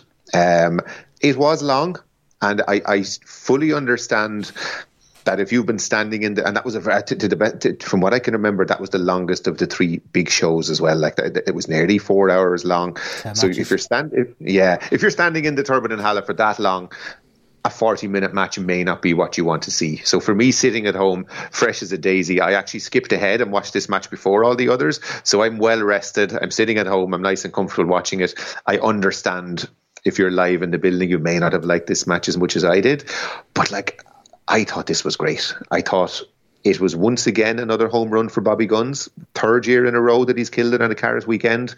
Like two years ago, we had that great match against um, Mike Bailey for the shotgun title with that gruesome finger work. Um, last year, he had the great match against Thatcher where Thatcher beat him. And this year again, he has another match of the year candidate, or borderline match of the year candidate, I would say, against David Starr. Um, it was just a really, really good match. I, I, thought it was it was right up my alley in terms of being really technically sound. I thought the initial mat work was really, really good, really gritty, great sense of struggle to it. Um, I thought they asked it really well at times. Like there's, there's that insane suicide dive that Starr does um, about halfway through the match, where he literally just flings himself into an open row of seats, and you, are kind of worrying about his health at that point. Um, there's some tremendous arm selling by Starr in it as well. Like like much of the match is, is Gunns, much much of his wrestling would be centered around working on the arm, and he takes Starr's arm apart really well in this match. And there's some lovely little moments of selling which will always appeal to me. Like um, at one point he does that cartwheel that he does to, to, to, kind of evade Gunns and because his arm is injured he kind of collapse, collapses in the middle of it like and you know me Benno like when you get when you get the little fine details like that like that's the stuff that has me jumping off my sofa and punching the air. Um, there's another time when he has um, he has Gunns in a kind of a it's a sharpshooter type kind of a submission hold. And again because the arm is hurting him he can't get the grip on it properly. And he's trying to grab Gunns' arm at another point when he has him in that hold and he can't reach him and it means Gunns can make the ropes. So there was the fine detail as well you know. Um, I thought that the, the, finishing stretch was dramatic dramatic without being kind of overdone. Um, little bit of blood always good always enhances a match as far as I'm concerned. Um, so I thought it was just a really great main event as I said, viewed as a person who was totally fresh, hadn't sat through the three and a half hours that preceded it, um, and I really enjoyed it. But I think you're kind of on my side in it, and you were somebody who was there. Is that right? Yeah, that's it. I, sh- I probably should have expected you to be so high on it. I don't know why I wasn't sure you would be. You know, we had a, a mini version of this conversation on Twitter because it yeah, does scream yeah. out Jamesy. a lot of the things yeah, you just mentioned this match. I'm checking off in my head going, yep, of course, Jamesy loved that. Of course, Jamesy loved that. For me, I think I had a similar experience to watching on the VOD because, you know, the uh, I don't want to talk about our press privilege too much, but I was up in the uh, in the rafters for this one, watching it from up top, like a like a, like a Alan Cheap shot as Emperor. I think it was last year, putting the thumbs down every time somebody did a dive that he didn't enjoy. I felt like him stood there at the uh, the top surveying this one as it took place. A, a, good vantage point though for all the mat work and stuff. Oh, I'd yeah. imagine for a match like this, I think it's the way to take it in. And I think yeah, yeah maybe yeah. if you if you are down on the floor, I kind of get why people came out negative from it. I also get you might watch this VOD and go, ah, it's forty minutes. You know, it's a long time. You know, for a for a very you know a selling heavy match. Um, I think maybe for me, I, I watched this one live and I loved it. I would, but I think for me, I would, the reason I loved it so much as I was in there, I was I was feel this felt real.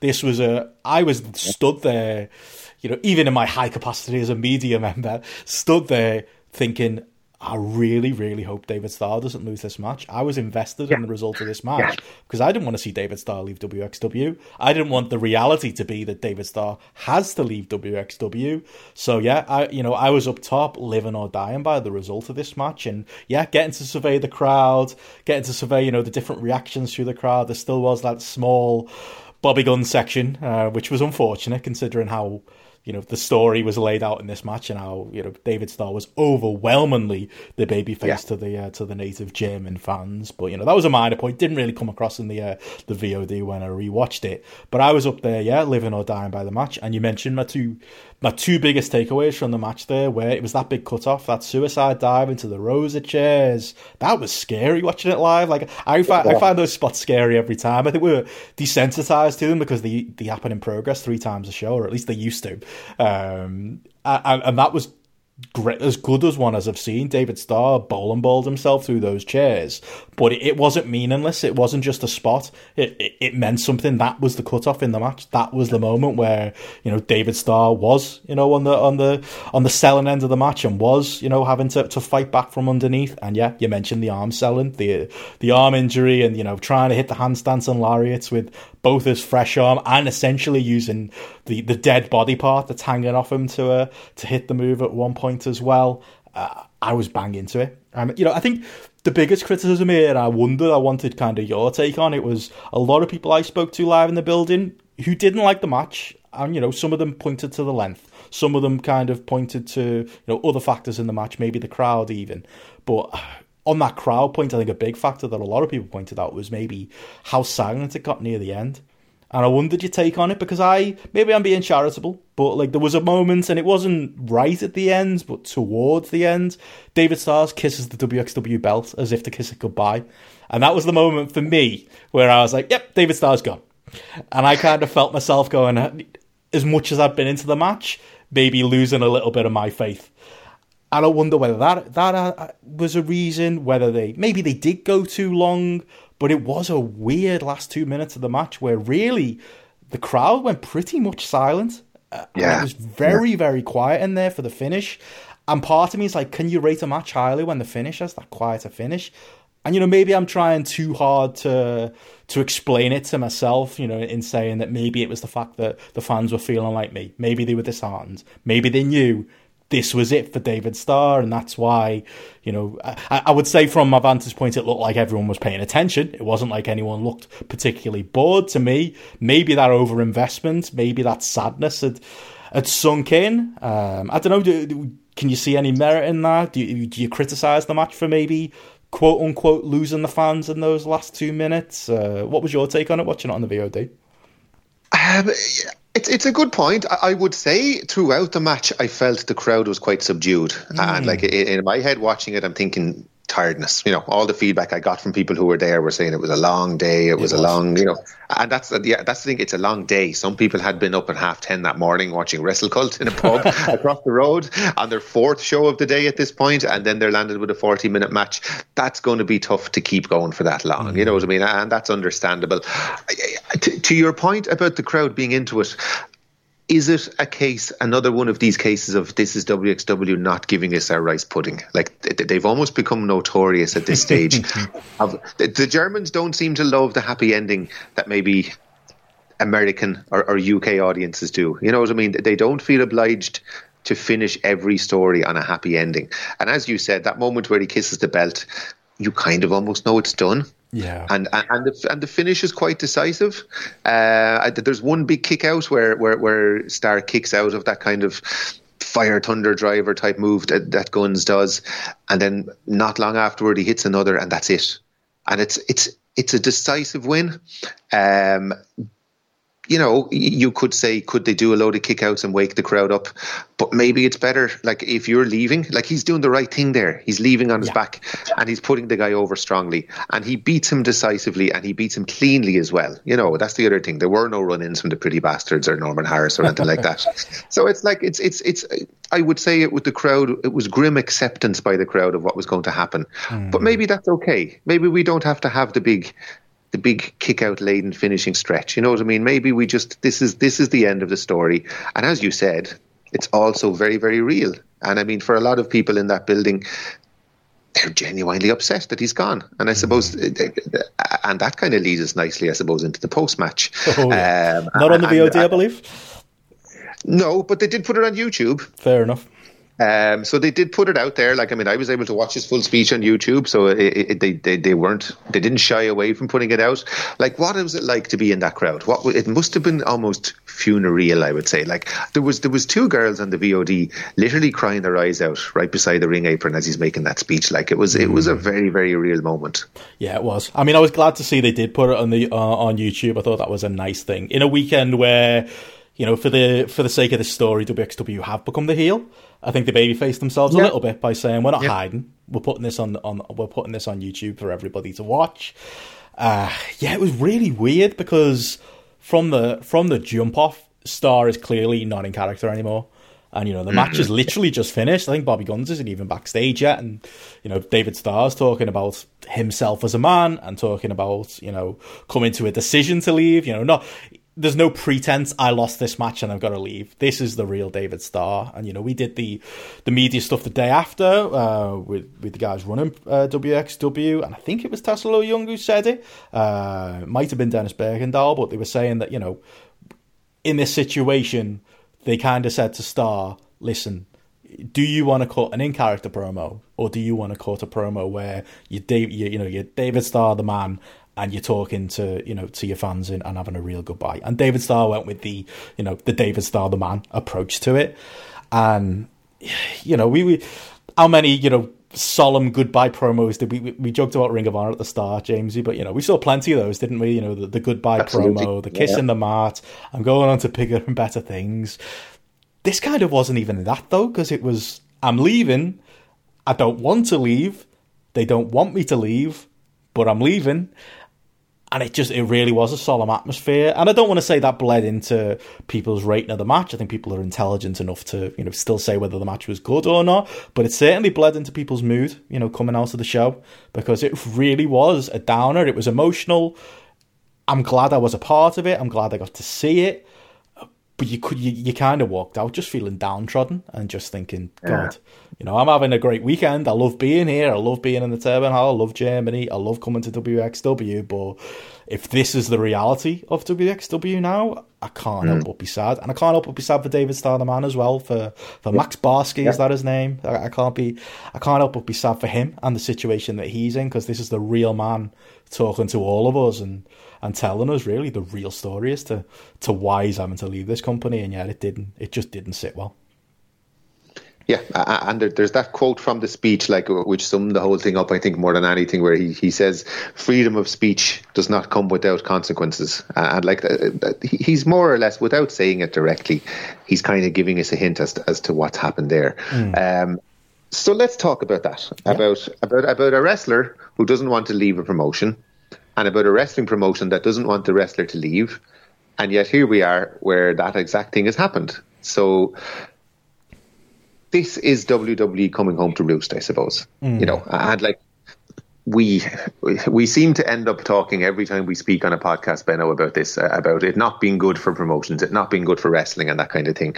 Like, and this is a very specific situation where you have a wrestler who wants to unionize which is something that WWE are totally against, have always fought against, have always railed against the idea that their wrestlers would unionize. They do not want that to happen. We have a guy who has openly criticized corporate wrestling, has openly criticized WWE for, for he has, like, I've seen him rant on, on, on Twitter about the fact that they go to Saudi Arabia, the fact that they don't, you know, healthcare isn't always a priority for them with their wrestlers. Um, I remember at one stage him trying to start a hashtag cancel the network, trying to literally trying to literally get people to stop buying the WWE network, which we presume at some point this promotion that he's in that, that he's in in Germany are going to be on. So I suppose I want to play devil's advocate just for a minute. Now this isn't my opinion, this isn't what I think, but if you're WWE and you have a satellite promotion we'll call WXW, or you have co opted a promotion and you have this guy working for them and for progress who's saying all these things, is it not unreasonable for you to say, stop using this guy? Stop putting him on your VOD. Stop giving him a platform to say these things. Now, that's not my opinion, but I just kind of want to flip the whole thing around. I think it's fairly obvious what we think about it. We both think this is a very bad thing for wrestling. We both, but, but from their point of view, do you see their point in any way in all of this? Yeah, I mean, yeah. I mean, and I see WXW's point as well. They don't want to be the promotion that puts you know, a David Starr who can say anything on yeah. shows that are going to be going to, you know, what, William Regal for approval or going to WWE if, if they are finding themselves on the network. I can see it. I can see it from all sides. I think that's the difficulty with this story. I think it's become a bit of a caricature because I think the black and white, easy thing to say, and I've said it, is WWE wanted Starr out. He's been blackballed. Full stop. Mm. That's the story. I, th- I think the story lives in the shades of grey. Yeah. I, I think obviously, like you say, that's an element. Of course, of course, WWE don't want David Starr on their network. Of course, WXW are in an awkward position, but it's a real grey one. And I've seen, you know, the opposite be said. I've seen people say things like, well, you know, all, all I've heard is WXW went to David Starr and said, stop being political. And David mm. Starr said, no, I won't stop being political. Well, you know, what does stop being political mean? Why would they ask him that? And I think we've got the clue, as uh, you know, from what you've just said there and from what I've said, as to why they might be asking him that.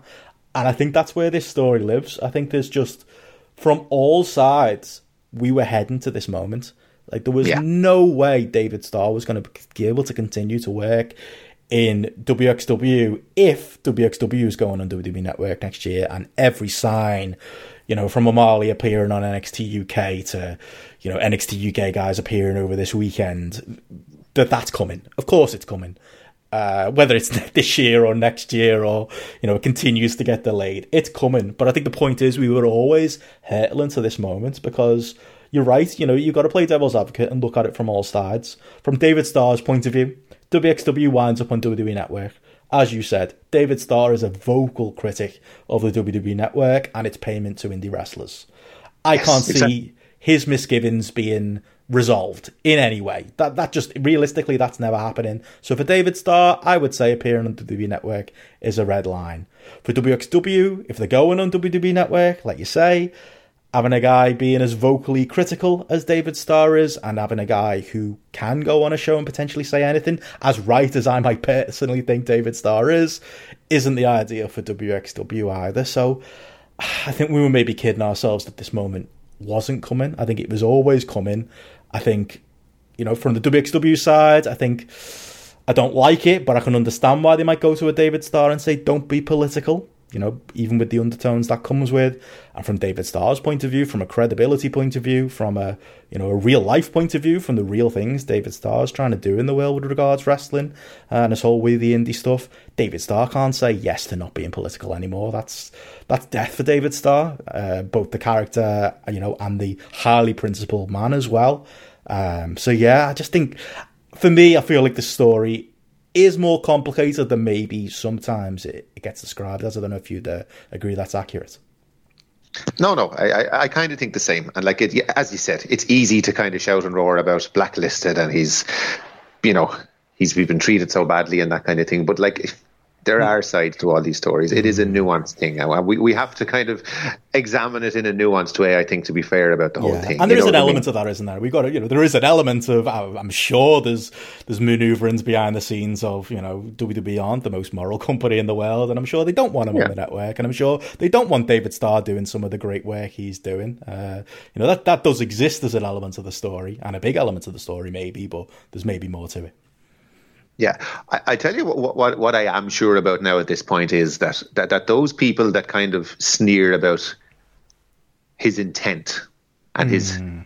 his uh, genuineness, you know, you, you get a lot of talk about this we the indie thing is only a cover for selling t-shirts and he's only doing it to get himself over and he's only doing it to promote himself and like you cannot hold that opinion anymore and look in any way credible because the man is literally costing himself bookings in high profile companies. You know what I mean? He could have taken their advice and said, I'll stop being political and just focus on being a really, really good wrestler.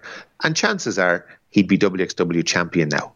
You know, um, there's a good chance that he might have been the next Progress champion. He, you know what I mean? He could be a top guy in both of the, the two of the biggest promotions in Europe. Mm. He's literally costing himself money to be true to himself and to be true to the cause that he started. You know what I mean? So, mm. like, this, this, bullshit that you hear from people about Starr is not genuine and he's disingenuous, like, that, that is the thing that has been proven now. Like, that has to stop now because that is complete horseshit. You know yes. what I mean? And, and, and further to that, if you're going to go to, to a WXW event, and in the middle of this emotional speech that he's making, you're going to shout personal abuse at David Starr and stick your finger up at him. And I, I question why you go to wrestling shows in the first place because this childish stuff that's been going on around him from certain fans, like it, it's just ridiculous. And all the arguments that they've tried to make to kind of back up the stance that they just don't like the guy personally. Mm. They're all out the window at this stage. Like, so I, I think at this point, if nothing else comes from that, at least we have a little bit of clarity on that, that he is very much a man that we should be, you know, holding up for being so principled as to cost himself money at this stage and cost himself status and cost himself the chance to ever be in a major co- wrestling company because it's not just WWE that he goes in on at this stage. He's doing it about AEW now as well and OTT. Mm-hmm. You know, so he's, he's, he's, he's determined to to to be principled to himself and he's cutting his nose off to spite his face at this stage almost you know so really at is. least let that at least it's we've put that to bed if nothing else yeah I, like i say there's always going to be the minority is probably even a, a nice way of putting of people who are going to yeah. pretend at this point i think it's safe to say pretend david starr isn't great because david starr is great uh, both as great yeah. both as a yeah. wrestler and a, as a principled individual like you say mm-hmm. um, he is you know he's the he's the best wrestler in europe who's here who's here full time you know, obviously oh, yeah. Ospreay's in the conversation there if you're not talking full time. But if you're talking full time, it's David Starr. And the best wrestler in Europe can't work for the two biggest promotions in Europe, which are probably still WXW in progress. You know, maybe with a shout out to OTT in there too. Mm, but you know, yeah. two of at least the biggest indie companies in Europe can't quote unquote use David Starr anymore, and David Starr can't work for those promotions anymore, and that's because he stuck to his principles and he stayed his own man. And, you know, there is the element of David Starr can take this and, you know, the talent of David Starr is the worker that he can turn this into, you know, uh, something that people will rally behind him further. It, it, it, it, gives him, it does give him some credibility. It will allow yeah. him to push on in, you know, in OTT and Rev Pro, but, you know, we shouldn't underestimate also what he's lost from it. And you know, don't get me wrong, you know what I was saying before about you know uh, maybe I don't believe that directly, you know, WWE walk, you know, rang somebody at WXW one day and said, "Don't use David Starr," and then WXW went to David Starr and went, "We're not using you anymore, mate." But even if I don't believe it's directly WWE, it's definitely indirectly WWE. It's definitely oh, yeah. it bleeds into the conversation of you know everything we've said about WWE taking over European wrestling and taking over the top level of European wrestling because it yeah. means a wrestler as good as David Starr can't work for the two biggest European companies anymore because of the political implications of it, because of those two companies' relationships with WWE, and it just it it makes those promotions the heel. It makes this the big story on a weekend where WXW drew sixteen hundred people for Saturday night. Like that's a, mm. a a company record, but it still, even in the face of that immense business success, it does lead you know people like us and for uh, for clued fans to just ask more questions uh, about WXW, and it does. It doesn't, you know, they, they've done a good job of being as forthright as they can, but at the end of the day, it doesn't paint them in a good light, and it doesn't bode well for the for the next David Starr who comes along, uh, and the next situation like this that we're surely going to find ourselves in as WWE do continue to muddy the waters. Yeah, and let's keep asking questions, and let's kind of keep let's keep going on a negative slant for now, because the other thing that happened on on, on night three was was a, a, triple threat match for the Shotgun Championship, where surprise, surprise, for the for the second year in a row, um, Alexander Wolfe comes out of nowhere and is now the Shotgun Champion, and like I'm I'm sitting at home reading the spoilers of this, and my heart is sinking you know what I mean? And it's it's I just I'm feeling all the time that the the WWE involvement is kind of finally coming home to roost. You know what I mean? Like that. But again, we kind of have to look at it from both sides. We don't like this. Me, you, our friends, a lot of the Irish that I know t- who are wise to what has been happening in European wrestling, let's say, over the last few years, and are fairly clued in on, on what it is, and have seen it happen in the UK already. But that building from what I can see on the VOD, goes absolutely nuts when Wolfe comes out and goes even more nuts when he wins the title. So are we wrong? Or are we right? You know what I mean? That's the other side of it. Like, if you're getting that reaction, yeah. and if, like, you know, that that's the other thing. When you're drawing crowds the size of 1600, it's it's a, a, percentage of them are your WXW diehards who are watching every month and who are going to shows every month. But bigger and bigger numbers of that are casual fans, probably NXT UK fans, probably WWE fans. And in their minds, a guy that's on the network who has been on SmackDown, even even though it wasn't the most inspiring run, he is a WWE superstar in inverted commas. And for them to see him coming back and winning a title is a big deal. Mm. So you weigh it up is it like is, is is that right for WXW to do? Or you know, like because maybe from a business point of view, it's a mm. great idea. You know. Yeah, if you're if you're running WXW, you see that crowd reaction. Why would you question it? Uh, if you're a German fan who's just happy to see Alexander Wolfe back, mm-hmm. I can get not questioning it. But you're right, that was the mood in the building. That was another case where I was stood on my lofty perch, just looking down and seeing the Germans losing their minds for the most part for Alexander Wolfe coming out. Me stood up there as uh, Mr. Anti WWE, kind of going, oh, just kind of almost wanting to be sick in my mouth, like, oh, God, this guy getting a hero's reception, this NXT UK bum getting a hero's reception. Yeah. yeah. But, and you know, I'm looking down and the English, the Irish, the otherwise, you know, the people who aren't maybe WXW regulars, or the, the people who maybe, who've, like you said earlier, who've lived through progress, who've lived through this happening before, they're all the ones standing there scratching their heads going, what is going on? What is with this pop? For this, I mean, they did this spot last year, you know, and they got a monster pop there as well. Yeah. Um, but yeah, I mean, I think it's a complicated one because yeah, I think you could look at that and go, see, we drew sixteen hundred people. See, you got a hero's reception. The Germans want it. The Germans who are going to be there, hopefully, you know, going forward for the WXW every month. Never mind me turning up with my press pass twice a year. They're going to be made up to see Alexander Wolfe. But, but I can't help but watch it and just go, yeah, this is this is more of the same. This is an NXT UK guy winning a shotgun, winning the shotgun belt, making me think, oh, what's coming next? Why, why do they want to put the belt on an NXT UK contracted guy? We've seen uh-huh. these kinds of things happen before. I don't know, James. Maybe we're just jaded, uh, but like, yeah, for me, I d- I didn't think the match was any good either. Maybe again, maybe that's my political allegiance making me feel that. The aftermath certainly didn't help uh, with one of the worst angles uh, I think I've ever seen. Uh, oh, following it up to. But yeah, I, I walked out. This match was the most attached I've ever felt at a live WXW show where I thought, I, for the most part over the weekend, I feel like I'm part of this. Even when the Germans are stopping me in the toilet and going, "Where are you from?" Uh, and then I say Liverpool, and they go, "Oh, do you support Liverpool?" I go, "No, I support Evan." And then they walk off disappointed. Uh, I do feel part of the community, though. You know, I like having those chats with the random Germans in the toilet. I like getting my bonds. I like, you know, just being there in general. But then moments like this are the ones where I think, God, am I in the wrong? Am I the outsider? Because yeah, I really, really wasn't feeling this.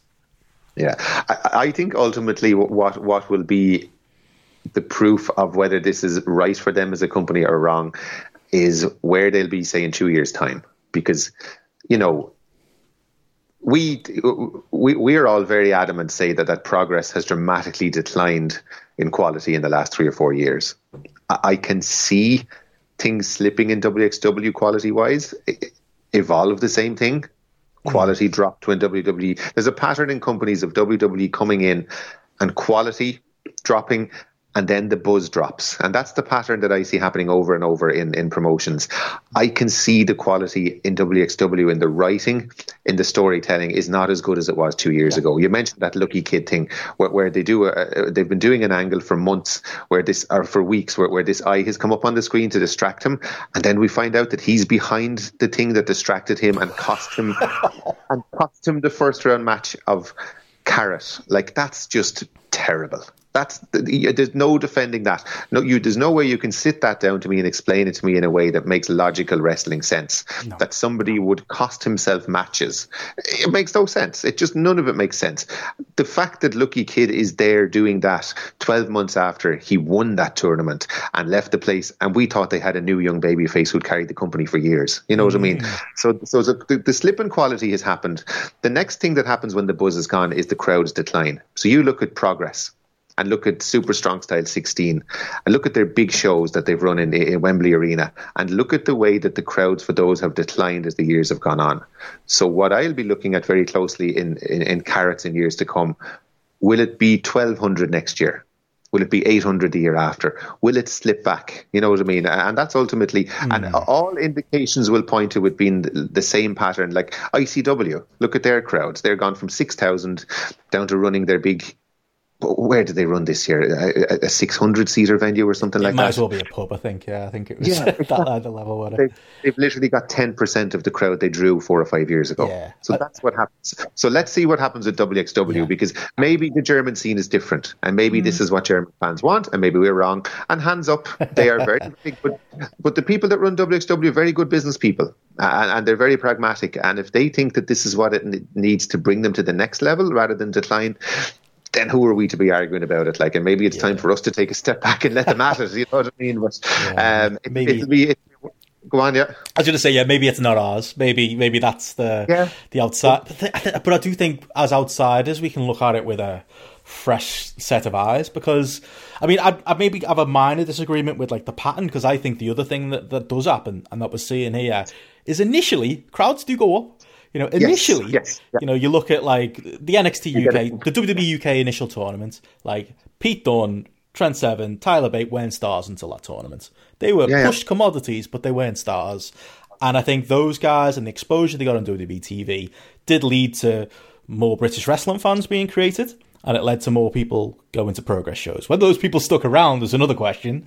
But there was that short honeymoon period, wasn't there? Before at the same time, like you said, you right. rightly said, the creative nosedived and the buzz nosedived. And I think you kind of got that initial masking of it all because despite the cre- creativity going down, despite the maybe the, the buzz in hardcore circles going down, it was propped up by this this new influx of fans. I wonder if that's what we're getting with WXW as well. We've got this influx yeah, right now. These last couple of Carats have been the most successful ever. They're able to run in Turbinenhalle one. I mean, that says it all. Um, yeah. But is it masking the bigger issues that come down the line? Is it masking the lucky kid issue, as you mentioned? I mean, you know, uh, for all we talk about press passes, you, you can't say I'm co-opted because those WXW owners are sick to the back teeth of every time we have a press conference. Me going, right, lads. So about lucky kid. Re- remember when he won Carat?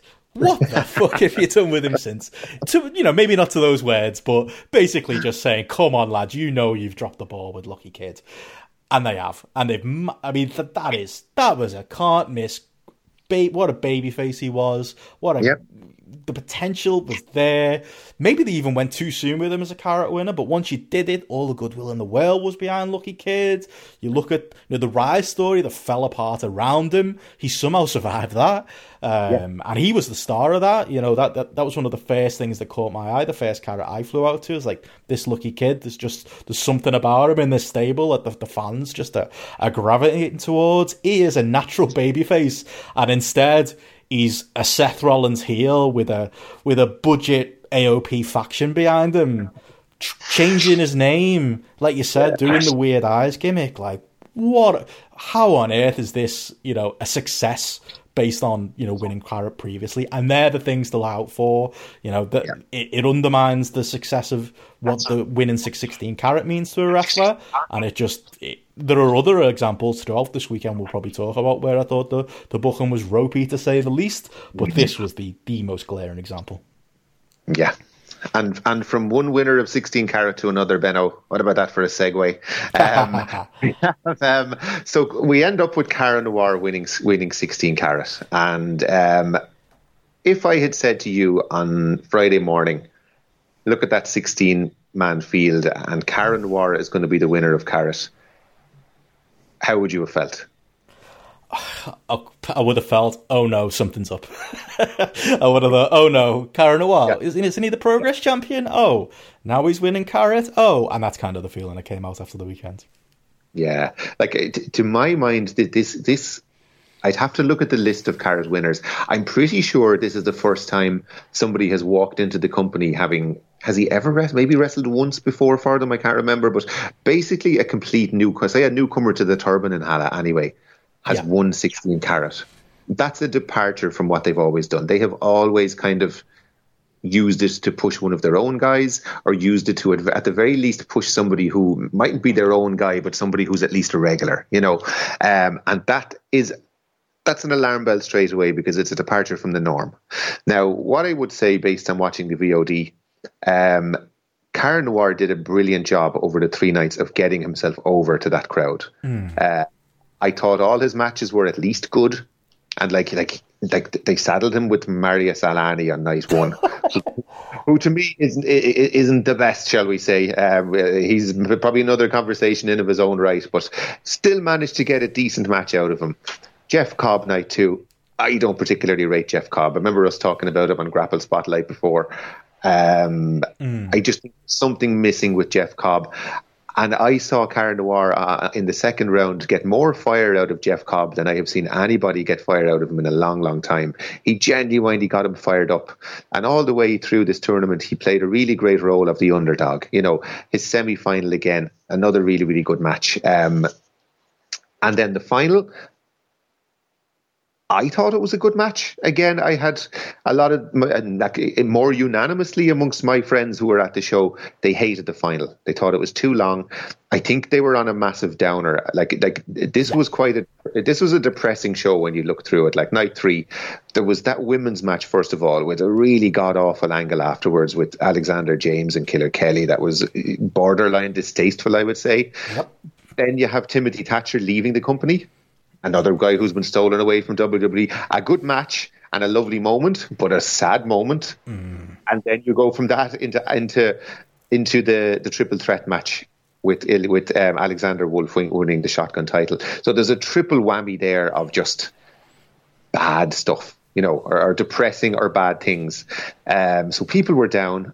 And then I, I think what didn't help the final was that people really wanted Eddie Kingston against against Speedball to be the final. I know a lot of my friends, even from the outset, wanted that match. I know, thinking about ScrapperMania, that match was on the cards at one point, and we really, really wanted to see Speedball against Eddie Kingston. And when people had that in their heads, and it was kind of, they would say it was stolen away from them. I think a lot of people maybe rejected the final. Um, again, to me, sitting at home. I'm cherry picking this show. I'm skipping past stuff. I'm skipping past that women's match and that whole angle because it's just complete rubbish. I don't want to watch it. I don't have time to watch it. I'm skipping I'm skipping through the triple threat match to get to the aftermath to see what type of reaction Alexander Wolfe is getting. Um, I'm able to turn it off and go back to it and that kind of thing. I thought, in and of itself, it was a really good final. Um, I thought Bailey was great in it. I thought he was. I think Speedball is a really good baby face, but he's also really good at being a bit of a dick. He kind of has this disingenuousness about him and meanness about him, and he kind of showed that in this match. And he, again, like Cara Noir, is just his fire and his ability to to, to come back and to fight from underneath, um, and the pop that he got when he won the tournament. You can't say that the crowd rejected him as as as a Cara's winner. I think the crowd embraced him as a Cara's winner. I think him in that big venue. I think the bigger venue you put Cara Noir in, the better he looks.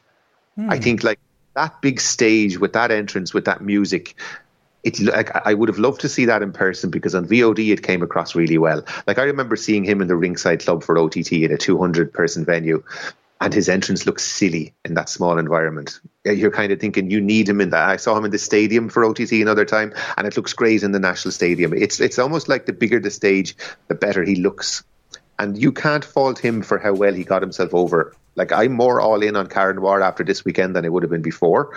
Um, I thought he did a great job in and of himself. I don't know how you thought it. What you think about all that, Benno? Yeah, that's funny because like I would have.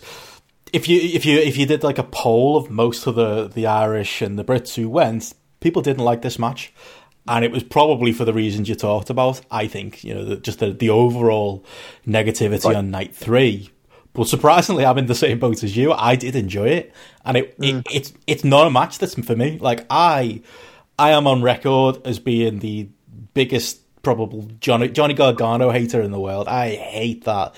NXT UK, NXT UK, NXT proper, staring at your hands, dramatic, Shawn Michaels 45 minute sell job kind of match. This wasn't yeah. exactly that, but there were elements of it, weren't there? You know, the, the over dramatics near the end, the kind of, you know, oh, I don't want to kill you, oh, actually, we had our will, that type of stuff.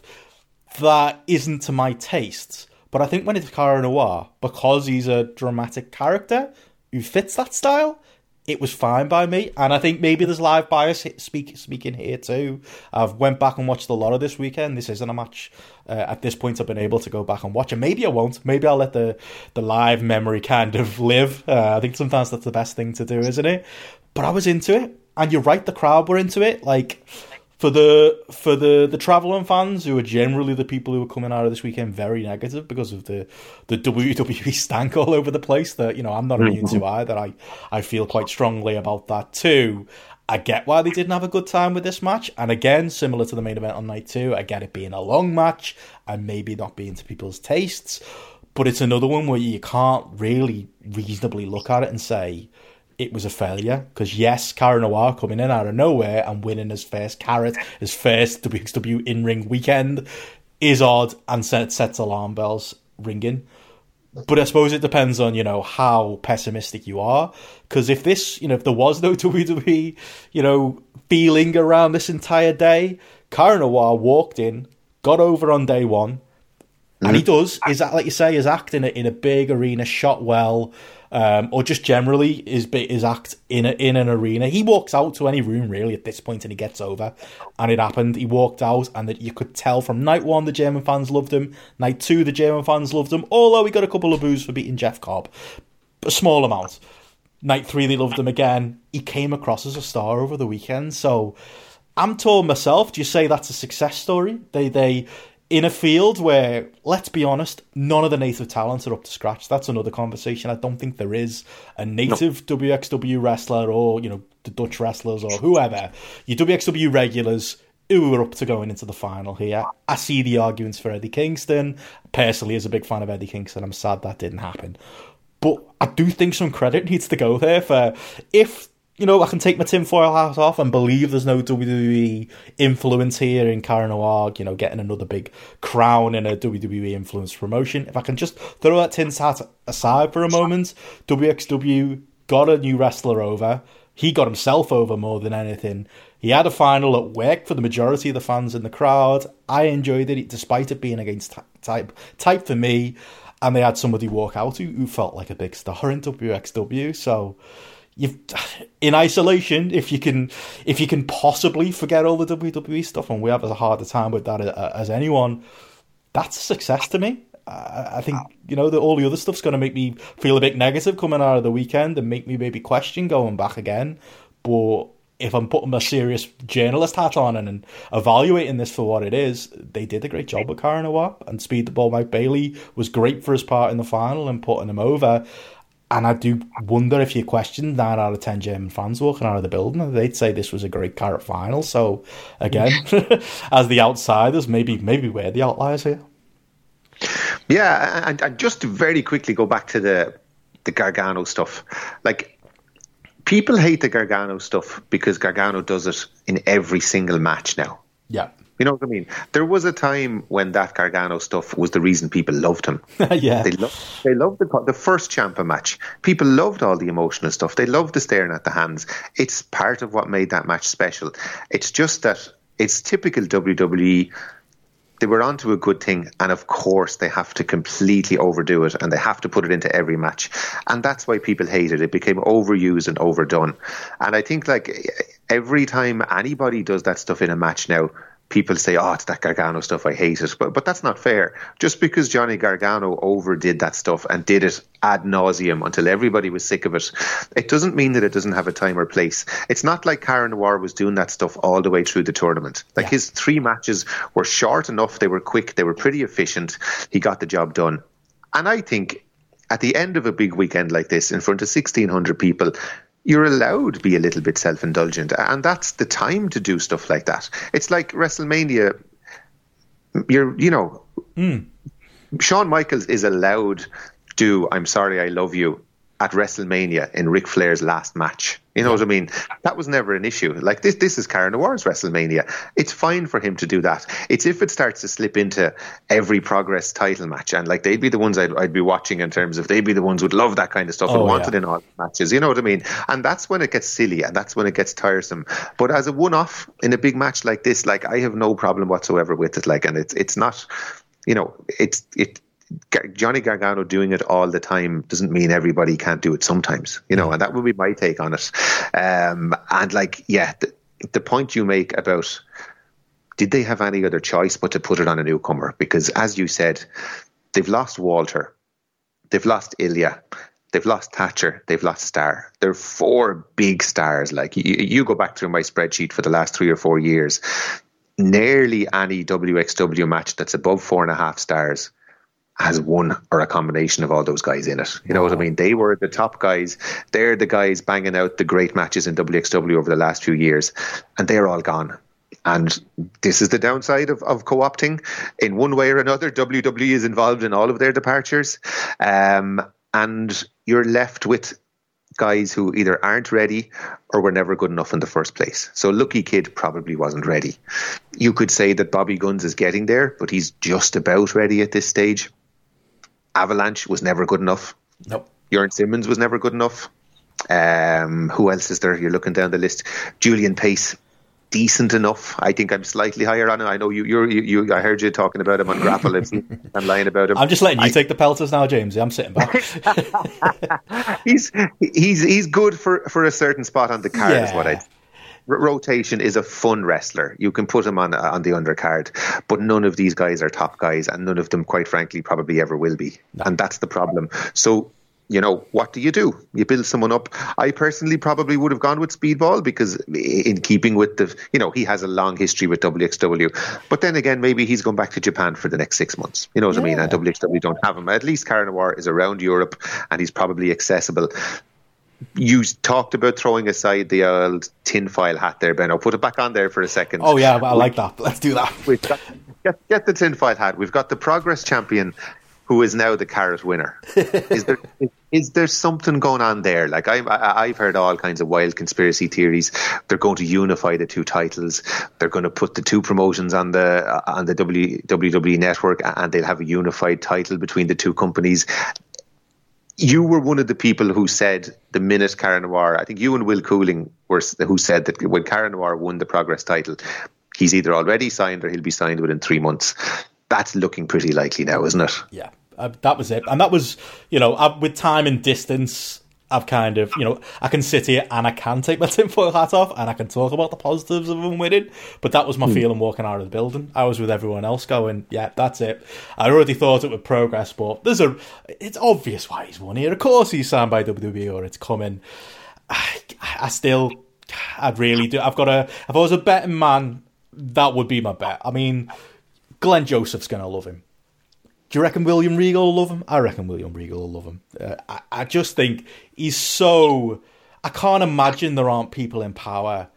If I want to like pretend that it's not already happened, at this point, you know, those people in power have to be pushing to bring Cara Noir in. Maybe based on that David Starr uh, We the Indie podcast he did, where he did talk about like liking being like an independent performer and he likes to have a, a strong say in, you know, how his matches and, and how his presentation is laid out. You know, maybe that's the, the part that can, you know, give us some hope that that it's not coming, that he's not getting snapped up. But yeah, I, I think, you know, realistically, I don't think these things are coincidences. I just don't. I, I, just don't think. I don't think Progress put their belt on somebody at this point that they don't have that plan for. Um, that they don't feel safe about the fact that you know that's the route they're going to go eventually, even if it's not right away. And yeah, I think WXW aren't immune from that either at this point yeah, I, think that's pretty fair, and it's you know it's and again I talk about how sad is it? How depressing is it? Like you know, know. and we can talk about how great those matches, not you know, great, good, and very good, and maybe great for the main event. Uh, so, sorry for the final for Cara Noir's Carat Run. I can talk about how great they were in a vacuum, but how depressing is that? That, that that's the situation. You know, Uh, he can come in, he can get himself over, he can be great into WXW, but we all know what's probably coming next. That's that's you know that at its core when people ask why we're so negative about progress in WXW and the like having relationships with WWE, it's because this is the, the follow on to anything you get invested in that the most likely scenario and it's not a you know not 100% but the most likely scenario is yeah the, that he that he turns up on NXT UK TV you know next next month or at some point in the year. Yeah and that's that's the sad thing about it. Um, but let's try and be positive, Benno, because there was some good stuff. Um, oh, there we go. Is it the Jamesy section of the show?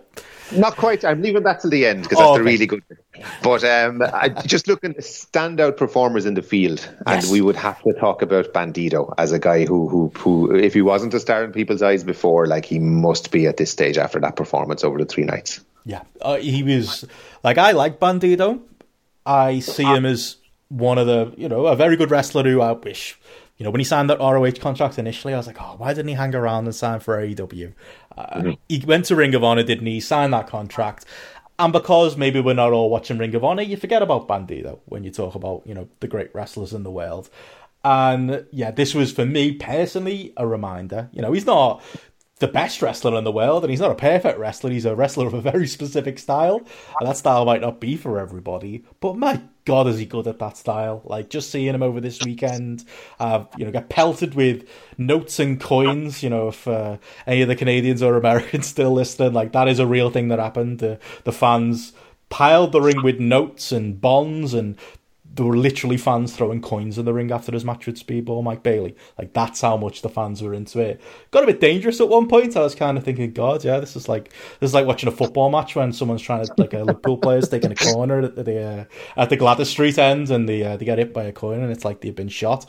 These two tough wrestlers weren't asked by it at all, uh, but like they deserved it. Like they absolutely for me for that style of you know big spot shootout match. I thought it was brilliant, like especially live. I enjoyed it back on the VOD as well, but oh. just seeing how great the execution between the two was great. He had some incredible um, exchanges uh, over the weekend with Black Taurus in in the, oh, in the Daft uh, yeah daft six man uh, flippy match, which you know Black Taurus was part. My God, how good's that guy as well? But yeah, it was a real reminder for me because when Black when Bandito got announced, I was like, ah, that's an interesting name, but you know, I'm not uh, mm. not as excited as I might have been like a couple of years ago if they announced Rey Fénix or Pentagon. But I tell you what, yeah, after this weekend, like Bandito's one of my probably my favorite live wrestler to watch this weekend, and a wrestler that yeah, if he's on a show near me again, I'll be buying a ticket.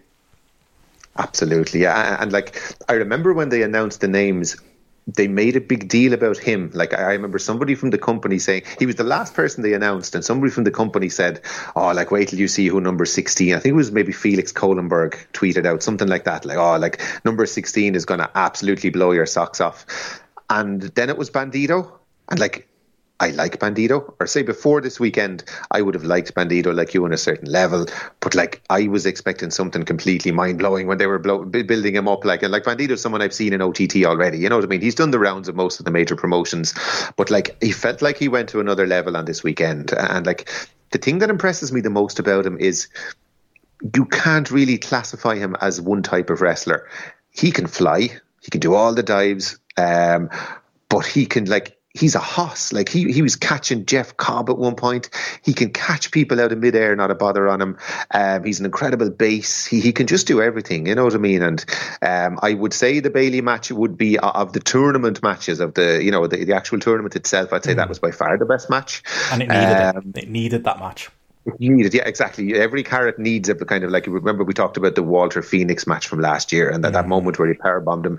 That was the match that was approaching the level of that one. I would say, you know what I mean, and that's the one that I would say to people: if you are really lightly cherry picking this, you, you can't skip past that. Like that's an amazing match. Um, the, the, other person I just wanted to very briefly mention because I know he's someone you think of as highly as me is Eddie Kingston. Oh yeah. Like, this, this European run that Eddie Kingston has been on has been nothing short of phenomenal. Like, and, and the thing about Eddie Kingston is, like, I look back through my match ratings and my spreadsheet. I'm not giving Eddie Kingston four stars or more. I'm not giving his matches four or more very often. But what I'm coming away from his matches, I'm giving him his like. If I could give the individual wrestler in the match a rating, I'm giving Eddie Kingston four and a half stars every time. Like his individual performances within matches are unbelievable. And like I've seen him live in OTT now a couple of times as well.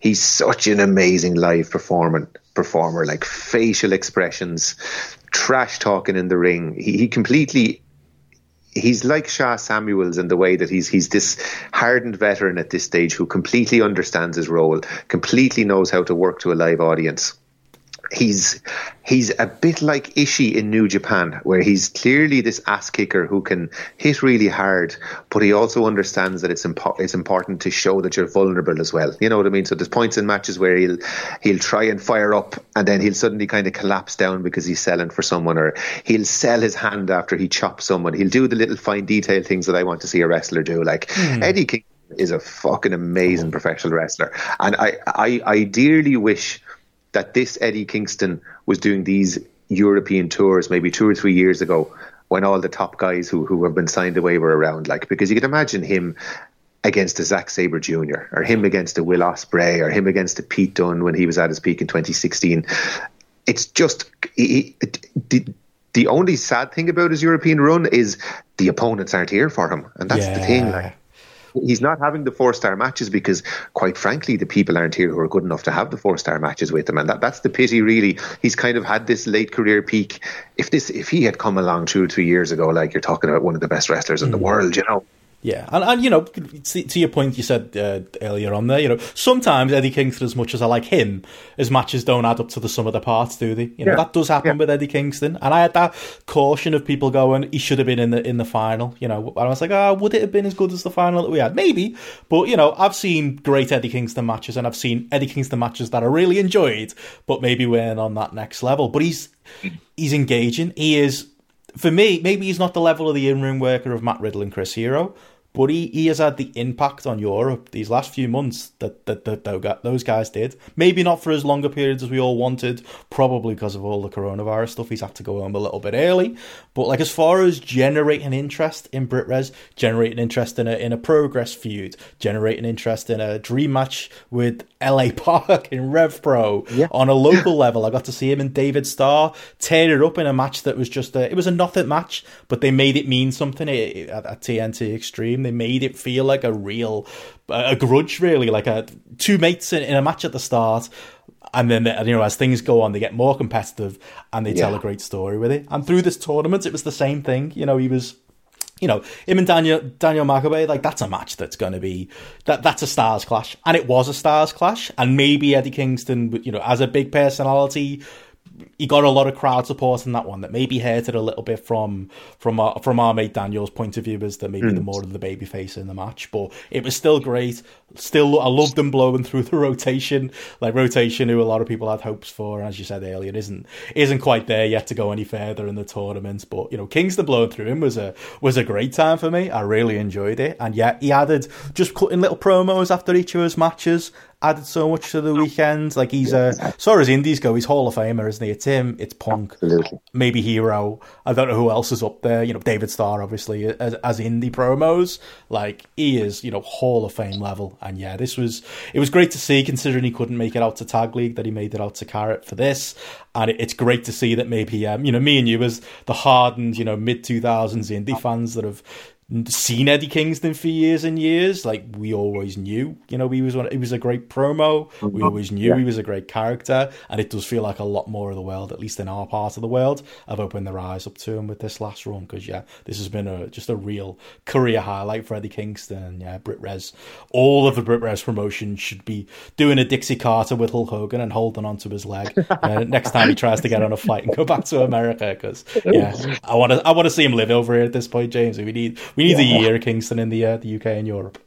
He's a he's a treasure. He's a genuine treasure, and hopefully he keeps doing it for a long, long time. Um, sure. Let's talk about ambition, Benno. uh, like, there was, you know, I I I had to cancel my, my trip to Carat at very, very short notice. And it was genuinely, I was gutted about it. You know, I, I, had been looking forward to this trip for a long, long time. Everything about Carat, the, you know, the time with friends, the wrestling. But, you know, and I'm sitting at home for that weekend and I'm watch following along on Twitter and like you know there's there's pangs of regret every now and again but like it really hit me on the Saturday lunchtime when you guys were all over at it watching Ambition, and like I, I'm I'm following the thing, refreshing my Twitter feed every two or three minutes to see who's won matches and that kind of thing. Like, and just if ever there was a show made for me, like you've got Daniel Makabe, um, a wrestler that I've championed for a long, long time now at this stage, winning Ambition in a bloody Iron jersey. we have the, you have the young guns beating the absolute shit out of each other in, in, in a in a showcase match, and then you have Daisuke Ikeda and Yuki Ishikawa two two men with the combined age of over hundred years of age, the saltiest veterans on the planet, just absolutely pulverizing each other. It's everything I could ever have wanted from a wrestling show, and like even just watching it on VOD was an absolute pleasure. Like, like ambition is the is the thing that I love about, uh, the wrestling part of these weekends. You know, the big tournament is great, the big main event on night two. The thing that I love is ambition. I, I think being in that, that there's something special. I think you'll agree with me about being in that room. It's a smaller crowd. You only get the real hardcore fans that'll go to ambition on the Saturday morning. Um, it's respectful people are there to watch wrestling. Mm. You know what I mean? Everybody in the room is focused on the wrestling. There's no city chanting. There's nobody there trying to get themselves over. And that, that, that would usually annoy us at, at a bigger wrestling show. It's quiet. It's respectful. It's about the wrestling. It's exactly the type of wrestling that I love. Um, it's just it's it's it's everything I want in wrestling. Really, you know what I mean? And mm. like that Ishikawa and Ikeda match, like I I was delighted to hear that Ikeda was coming over, but um, I was kind of thinking in my head, you know, two 50 year olds, how good can the match be if the both guys are 50 years of age? You know what I mean? And, and my, my very good, knowledgeable friend, Bose Johnny, was kind of in my ear, kind of saying, like, don't expect too much from Ikeda. Like, he's he's fairly broken down at this stage. His matches aren't all that anymore, you know? So my my, re, my expectations were at, at a reasonable level for the match. And then these guys go out like and have this match. Would you even call it wrestling? It's just two guys fighting, basically, isn't it? like like gouging each other's eyes. I loved it. Biting, biting each other's hands to break holes, shoot punching each other in the face, shoot headbutts, really gritty grappling shown in, thrown in, stiff kicks. Like this is in my top three matches of the year. Like this was just something else. I, I, I watched this match today at lunchtime in my car, and the noises that I was making watching this match, sitting on my own in the car park of work, if people had heard me, they wouldn't know what the hell is going on in that car. Like it was just something amazing. Like I mean, to, to, to see that match in person must have been something else. Like I'll tell you, it's more listening listening to you how much you enjoyed it. Like means I think this is one of those. I'm, I'm happier that you enjoyed it than I am that I that I enjoyed it. Like I, I, was hopeful. I thought, oh, this is it was such a Jamesy show, and like you know, uh, I know you're not the type, but like I think everyone there was just thinking of you and wishing you were there. And I know you wouldn't want that spotlight, but we all were. And yeah, it was, it was, it was incredible to be there live. Like I, I, I'm, you know, I'm someone who, you know, it's not always my favorite style, but there is something about being like you said, being at these ambition shows that is it's a real highlight of the weekend. It's worth you know maybe if you don't get out of bed for the cult show, it's worth getting out of bed for the ambition show, getting yourself there, and yeah, it is the it's the best atmosphere of the weekend, despite the fact it might it might be one of the quieter atmospheres of the weekend. Like you said, it's just nice, it's respectful, and it's the right place to see you know a super fight like this. Mm-hmm. Like yeah, it, it was I, I rewatched it on VOD and I really enjoyed it. I saw your tweet earlier today where you kind of said you were going to save your takes for the show, and I thought, oh god, what if Jamesy somehow hated this? I was like, there's no way he would. I can't think how he would, but maybe he did because like I was, I was stood next to it was funny. I was stood next to Alan Cheap Shot, and he was not so hot on maybe you know some of the rougher looking head headbutts and punches, and I right. can see that yeah. that criticism. But at the end of the day, are you really going to go up to these two and tell them what to do? Because I'm not. like, so, the ref couldn't. So they were literally just ignoring Taz every time oh. he give them like break the ropes. They were like, "Fuck off." That's it. Like kicking each other when they're on the floor, grounded. Like digging each other in the ribs while they're on the floor. Like there was just, yeah, no adherence to the rules. And I thought Taz was great for his part, just going, "All right, lads, you want to have a scrap? Have a scrap. Go for it." And yeah, the. I think the way it escalated with it starting as like the you know exchanging, trying to go for submissions, kind of building with like the little cheap shots on the floor and then turning now to it to an all out fight. Like you say, that that that mo that, that running headbutt moment is a moment that will stick with me oh for the rest yeah. of my time as a loud, one of the loudest sounds, and I was again up on the balcony for it. One of the loudest sounds I've heard at a wrestling show, and it was just crazy. But no, I'll get out the way. The, the people want to hear you for this one, James. You're like, I'm, I'm so glad you loved it, and yeah, this was. What, what did you go star wise on it? Because I, I had a couple of five stars for it. I didn't go that far, but uh, what, what, were you thinking? Was this your match of the night at least? It was my match of the weekend. Yeah, uh, I, I, went four point seven five on it. Um, it's just like it's it's as I said, I, like we've said everything that needs. It's like it's very hard to break down these matches and it talk is. about them in detail because you know, especially shoot style wrestling. It, it's not conducive to you know the usual way we'd analyze wrestling matches. You know, but like as as as a realistic match, as a struggle, like the the big thing that I left me thinking about after watching this match is young wrestlers are complete pussies compared to these guys. you telling me? I yeah. saw Ikeda in McDonald's the morning after with a plaster on his forehead, knocking back a nice little espresso and a milkshake. He was fine. Half the young wrestlers in the world, they'd be in hospital at that point. Yeah, that's it. And if a young wrestler did all those shoot headbutts in a match, I would be given out and concerned. But it's like, it's almost like normal rules shouldn't apply to these two guys. They have earned the right to headbutt each other if that's what they want to do. You know what I mean? Mm-hmm. And like the nice thing of the whole thing was nobody was having more fun in that room than those two guys. You know what I mean? two guys who have battled for, for, for most of their careers, who have had many, many matches over the years between tag matches and singles matches. They were having an absolute ball. You know what I mean? And the actual incredible thing, did, did you see that tweet yesterday? That um, Ishikawa has gone into hospital to have surgery on his back. Yeah, that's so, right. Yeah. Lower lumbar stenosis. I don't know what that means, but it sounds serious. a 53 year old who was going in for back surgery a week later goes out and has that match. Like, just unbelievable stuff. Like, and these Ishikawa matches are fast becoming uh, like if he's announced for Carat next year, no matter what my concerns, no matter what my misgivings, I'm probably going to go if he's on the card because, like last year, he had the Thatcher match mm. and he had that tag match at Inner Circle as well with Walter and I think it was Irie. like he's he's literally coming and having this one great match a year, and he's doing it in Germany. Like, and you have to give WXW credit for for pulling these things out of the hat. Like, you know, the co-opting is one thing, and that's the stuff that'll put the hardcore fans like us off. But then they throw these kind of things in for us. They'll book a Makabe to win an ambition. You know what I mean? A, a, guy who's who wasn't very well known a couple of years ago, like, and they've really gotten behind him. Like, this is the third ambition tournament they've put him in. You know what mm. I mean? So mm. they, will throw the hardcore nerds and all. Uh, you know, they'll put they'll put the, the, Ethan Allen and Luke Jacobs on for the Ogdens as well. You know what I mean? Like they'll they'll put these matches on that'll that'll draw in us, even if we have misgivings about everything else that's going on the weekend. So it's a very varied weekend when you look across all the cards they put on. You know, so mm. just just incredible stuff. You know what I mean? And it's it's yeah, it's like it's, there won't be very many matches better than that this year. And the two guys with a combined age of over hundred, like it's just yeah. extraordinary stuff, really. Like, isn't it? You know, it's crazy. It's crazy. Like that was one of my favorite things of the show. Getting to see that on one end of the scale, and getting to see the young guns at the other, other end of the scale. Like, if you squashed Ethan Allen and Luke Jacobs together to make one human with their combined age, they wouldn't hit either of those two.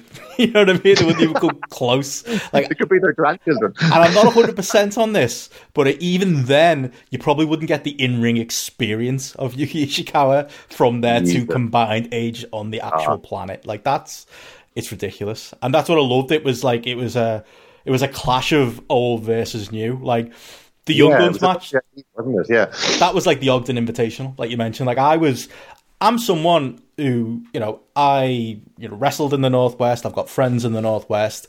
I feel like I'm part of the Northwest wrestling scene, but I'm yeah. not that much of a part of it anymore. But even I was stood there, like the Ogdens were like proud dads. You know, Jeff had a tear in his eye, as did Andy, and I'm man enough to say I think I felt like I did a little bit as well because I felt I genuinely felt proud of like two of our two lads from you know my ends of the world, at 18 and 19 years old, going out there on a weekend like this, and you know they didn't go as all out as they did in the Tetsujin match. I think they knew the place. To be honest, I think they were right. I think yeah. they they showed enough to get themselves over, and they probably did more than a lot of the the matches that went before them because they should also because they've got to get themselves over. But like this was.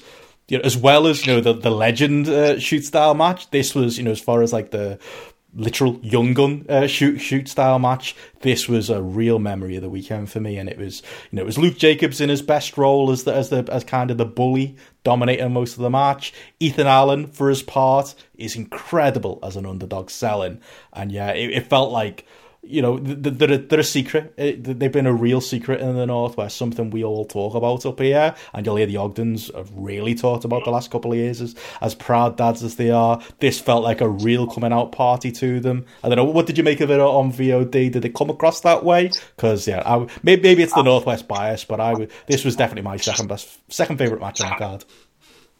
Oh yeah, no, no, that was it, was really really good. Uh, as you said, I would say the Tetsujin match was was a step above it. Mm. Um, like that Tetsujin match was as good as any British match last year, as far as I'm concerned.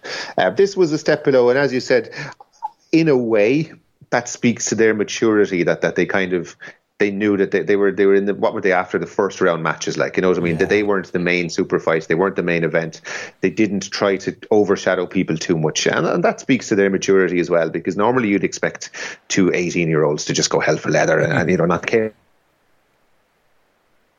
their best to get themselves over. And clearly WXW liked them. Like they, they literally Taz Taz was actually the ref for the Tetsujin match. That's right. And he went backstage apparently straight after that match and said, You two guys are on ambition. Literally booked them on the spot. I'd never seen them wrestle before, I'd never even heard of them. So clearly they think and, and they won that tag gauntlet as well uh, on one of the nights on, on the second night. So mm. clearly he likes them and that speaks, you know, hopefully they'll get some more bookings in Germany because if anything, the German fans would nearly appreciate their style more than the UK fans. Like the German fans really like a kind of hard nosed you know, grapple style. Like they really like you, you look at the people they've they've liked over the years, the Tim Thatchers and the Walters and that kind of thing. Like, and those guys are kind of they're the next generation of those type of wrestlers now. You know what I mean? So, mm. Please God, NXT UK keeps the fuck away from them for a while. That's the only thing. You, you, you, you know, you're nearly afraid to come on here and talk someone up because fucking two or three months later they're gone. You know. Yeah, yeah. I made that mistake. Uh, Matt Richards is a friend of mine and was asking how they did because he knows them. He's from the northwest, and yeah, I kind of made the comment, "Mate, you, sh- I feel like you guys should be booking them." And then I like, yeah, I'm thinking to myself, actually, maybe they shouldn't. Let Let's hope they don't. let's Let's hope they go the Rev Pro route. Let's hope they go the OTT. I mean, to be honest, I can't see their style working in pro in well, it work in progress, but I can't see it working in WWE. Um, but yeah, the world is their oyster at this point. They are going to be one of the biggest. I think they're already feeling starting to, to get that, that that way, but they're going to be one of the biggest things in BritWres. They're in the DTTI coming up if if and when it happens, yeah. uh, and they're going to be. I, Rev Pro need to get on the phone and start using them regularly. OTT need to yeah. start using them regularly, and WXW. You would imagine, like you say, after Taz loving them so much, and I did. I asked him in the press conference about it, and he was pretty much beaming with with how they'd done. Um, you know, they're, they're young wrestlers, so you don't want to give them too much of an ego, and you know maybe we're putting a lot of hope in them because of you know the the, the state of affairs, but they're showing, yeah. The, but they're showing they're showing something, aren't they? Are they showing something different? Yeah. And they've carved out a really unique niche for themselves. So no, I do want to see them them push on, but you know I've got to ask you, Jamesy. Like I'll I'll take I'll pretend I'm Martin for this this last little bit. I've got to ask you about uh, Daniel Makabe's uh, tournament. People don't want to hear me talk about it; they want to hear you you know, it was very sad that you weren't there. It was, but it was great to see him, you know, win it with the Ireland jersey. Uh, what did you think yeah. of his uh, his weekend in general, and what did you uh, you think of his uh, his tournament? Yeah, like you talk about the Ogdens and being a proud dad and that kind of thing. Like it's he's he's a guy that I, I kind of I found myself becoming very emotionally invested in over the years. You know what I mean? Like he, he when I started watching him or when I saw him first, it was on the recommendation of literally a friend of his who showed me the Thatcher match. Oh wow! Back two or three years, the first Thatcher match. There was a, there's a guy that I'm afraid you know you know Brock hates wrestling the the, the blog. Yeah, that's right. Brock, yeah. yeah, yeah, yeah. He he would have written with us on Wrestling with Words way way back, uh, and he, one day we still have the Slack chat going from that website that's since kicked the bucket, and um, he put this match up in the Slack chat. If God, you're talking two or three years ago at this stage, and it was it was Makabe against Thatcher and like I saw this match and I was blown away by this guy. And I started seeking out his matches and found his home promotion and started watching his matches and found my found myself starting to get up in the mornings, like early on. Like I remember the Gresham match he had in in three two one battle his home promotion, and I'm finding myself getting up at six a.m. on a Saturday to watch this guy's match on Twitch with about three or four other people watching it live. Like you know what I mean? So really kind of investing time in this guy and. Um, I feel like he's one of the best, genuinely one of the best wrestlers out there in the Indies, one of the best technical wrestlers in the world. Like he should be in that ROH Pure title tournament, for example. Like that's the level he should be at. You know what I mean? And he's been very, very unlucky a lot of really great matches that he that he should have had have gone by the wayside in the last two or three years. Like um, he was meant to wrestle Mike Quackenbush at one point, it fell through. He had matches lined up at WrestleMania weekend last year that fell through. His WrestleMania weekend this year would have been a massive breakout. Like he had matches lined up with Fred Yehi and Nick Gage. He was going to wrestle on another show. You know, match, that, matches matches that would put him on a platform. You know what I mean? Um, and that's all gone by the wayside. So I'm just really and he missed out on his chance to wrestle in Ireland. You know what I mean? And um, a few friends of mine um, I won't say it was my idea, presenting him with an Ireland jersey at Tag Festival in October. And I kind of had it in my head that he might wear the jersey during the tournament. I, I, was kind of thinking, would he do it or would he maybe save it for the OTT thing? And lo and behold, of course, the, the tweets come through then that he's wearing the jersey for the final of Ambition. And I'm, I'm sitting at home weeping to myself on the couch that I'm not there to see it. But uh, like he, he did, he, he was a great credit to himself for the whole weekend. I don't think he, he I don't think he let himself down in any way. I think his Ambition run was great. I thought the, the, the match with Kev Lloyd, Kev Lloyd has really come on an awful lot in the first round. He's, he's, he actually did that seminar with Yuki Ishikawa, I believe, during the week, and he's really become adept at the grappling style. Um, I, I, thought his the, the match with um, Scotty was good in the semi final, and the final against Ridgeway was really good. And like we should give Ridgeway a little nod here as well. Ridgeway has gotten very, very good in the space of his time in Noah. There's there's a meanness about him that he didn't have before. There's an authority about him in the way he carries himself. He was really really great in that in that final against Makabe as well. Um, I thought the Eddie Kingston match in Carat was really good. I thought he did his best with Marius Al-Ani and got about as good a match out of Marius Al-Ani as you could possibly have. Um, so yeah, did himself no harm whatsoever. I, they really like him in WXW. Like they, they've they've they, they booked him that's twice they've brought him to Germany. They booked him in the show in Canada um, last year as well. So they clearly like him. Um, he had again, he has that style that would get over with um, German crowds. But the one thing he's going to have to do is stop wearing the Chelsea jersey because he's just didn't go down well. He's fighting from underneath straight away. That's just the, the, maybe the least popular club in world football. So we'll have to have a word. If he wears that Ireland jersey all the time, he'd be fine. Everybody loves the Irish. He'd be grand. Yeah. But yeah, he did, did himself proud this weekend. I think and really gutted. Like everybody was sad not to see Jon Moxley for ScrapperMania weekend and not to see the stadium show. The one that really broke my heart is that we were going to get on the following day, we were going to get Starr against Makabe on the Sunday in the very, very small venue, the Ringside Club, probably two or three hundred people in it, like the perfect venue. I always sat in that venue and thought, God, like it's the perfect venue for a Daniel Makabe match. Like, can you imagine what him and Starr could do as well with all the mat work and all that kind of thing? And you can imagine he'd come out in the Ireland jersey and oh. Starr shitting on him for doing that. And you know, it would have been perfect. It would have been the perfect end to a great week of wrestling. And as it happened, I got to see none of it. oh, a- VOD, and that's that's as good as that's the next best thing, I suppose. Oh, I'm glad you I'm glad you got to get that because yeah, this was yeah, it did feel like this was the most Jamesy the show felt. I think I sent a photo to you immediately of him in the in the shirt. Yeah. I think I think I had seven or eight DMs during the course of that show. I think yeah, amazing. But yeah, I think he he's someone like a Thatcher who WXW fans are, are gonna fall in love with, and it started to happen. Maybe not quite to the you know to to the top level yet, but them putting the faith in him in, in having him win ambition. I didn't love them uh, having him lose to Al-Ani on the nighttime show. Like, yeah. why would you do that? Fresh off a, an ambition win, I just don't. Th- I'm like you. I don't think Marius Al-Ani's ever happening.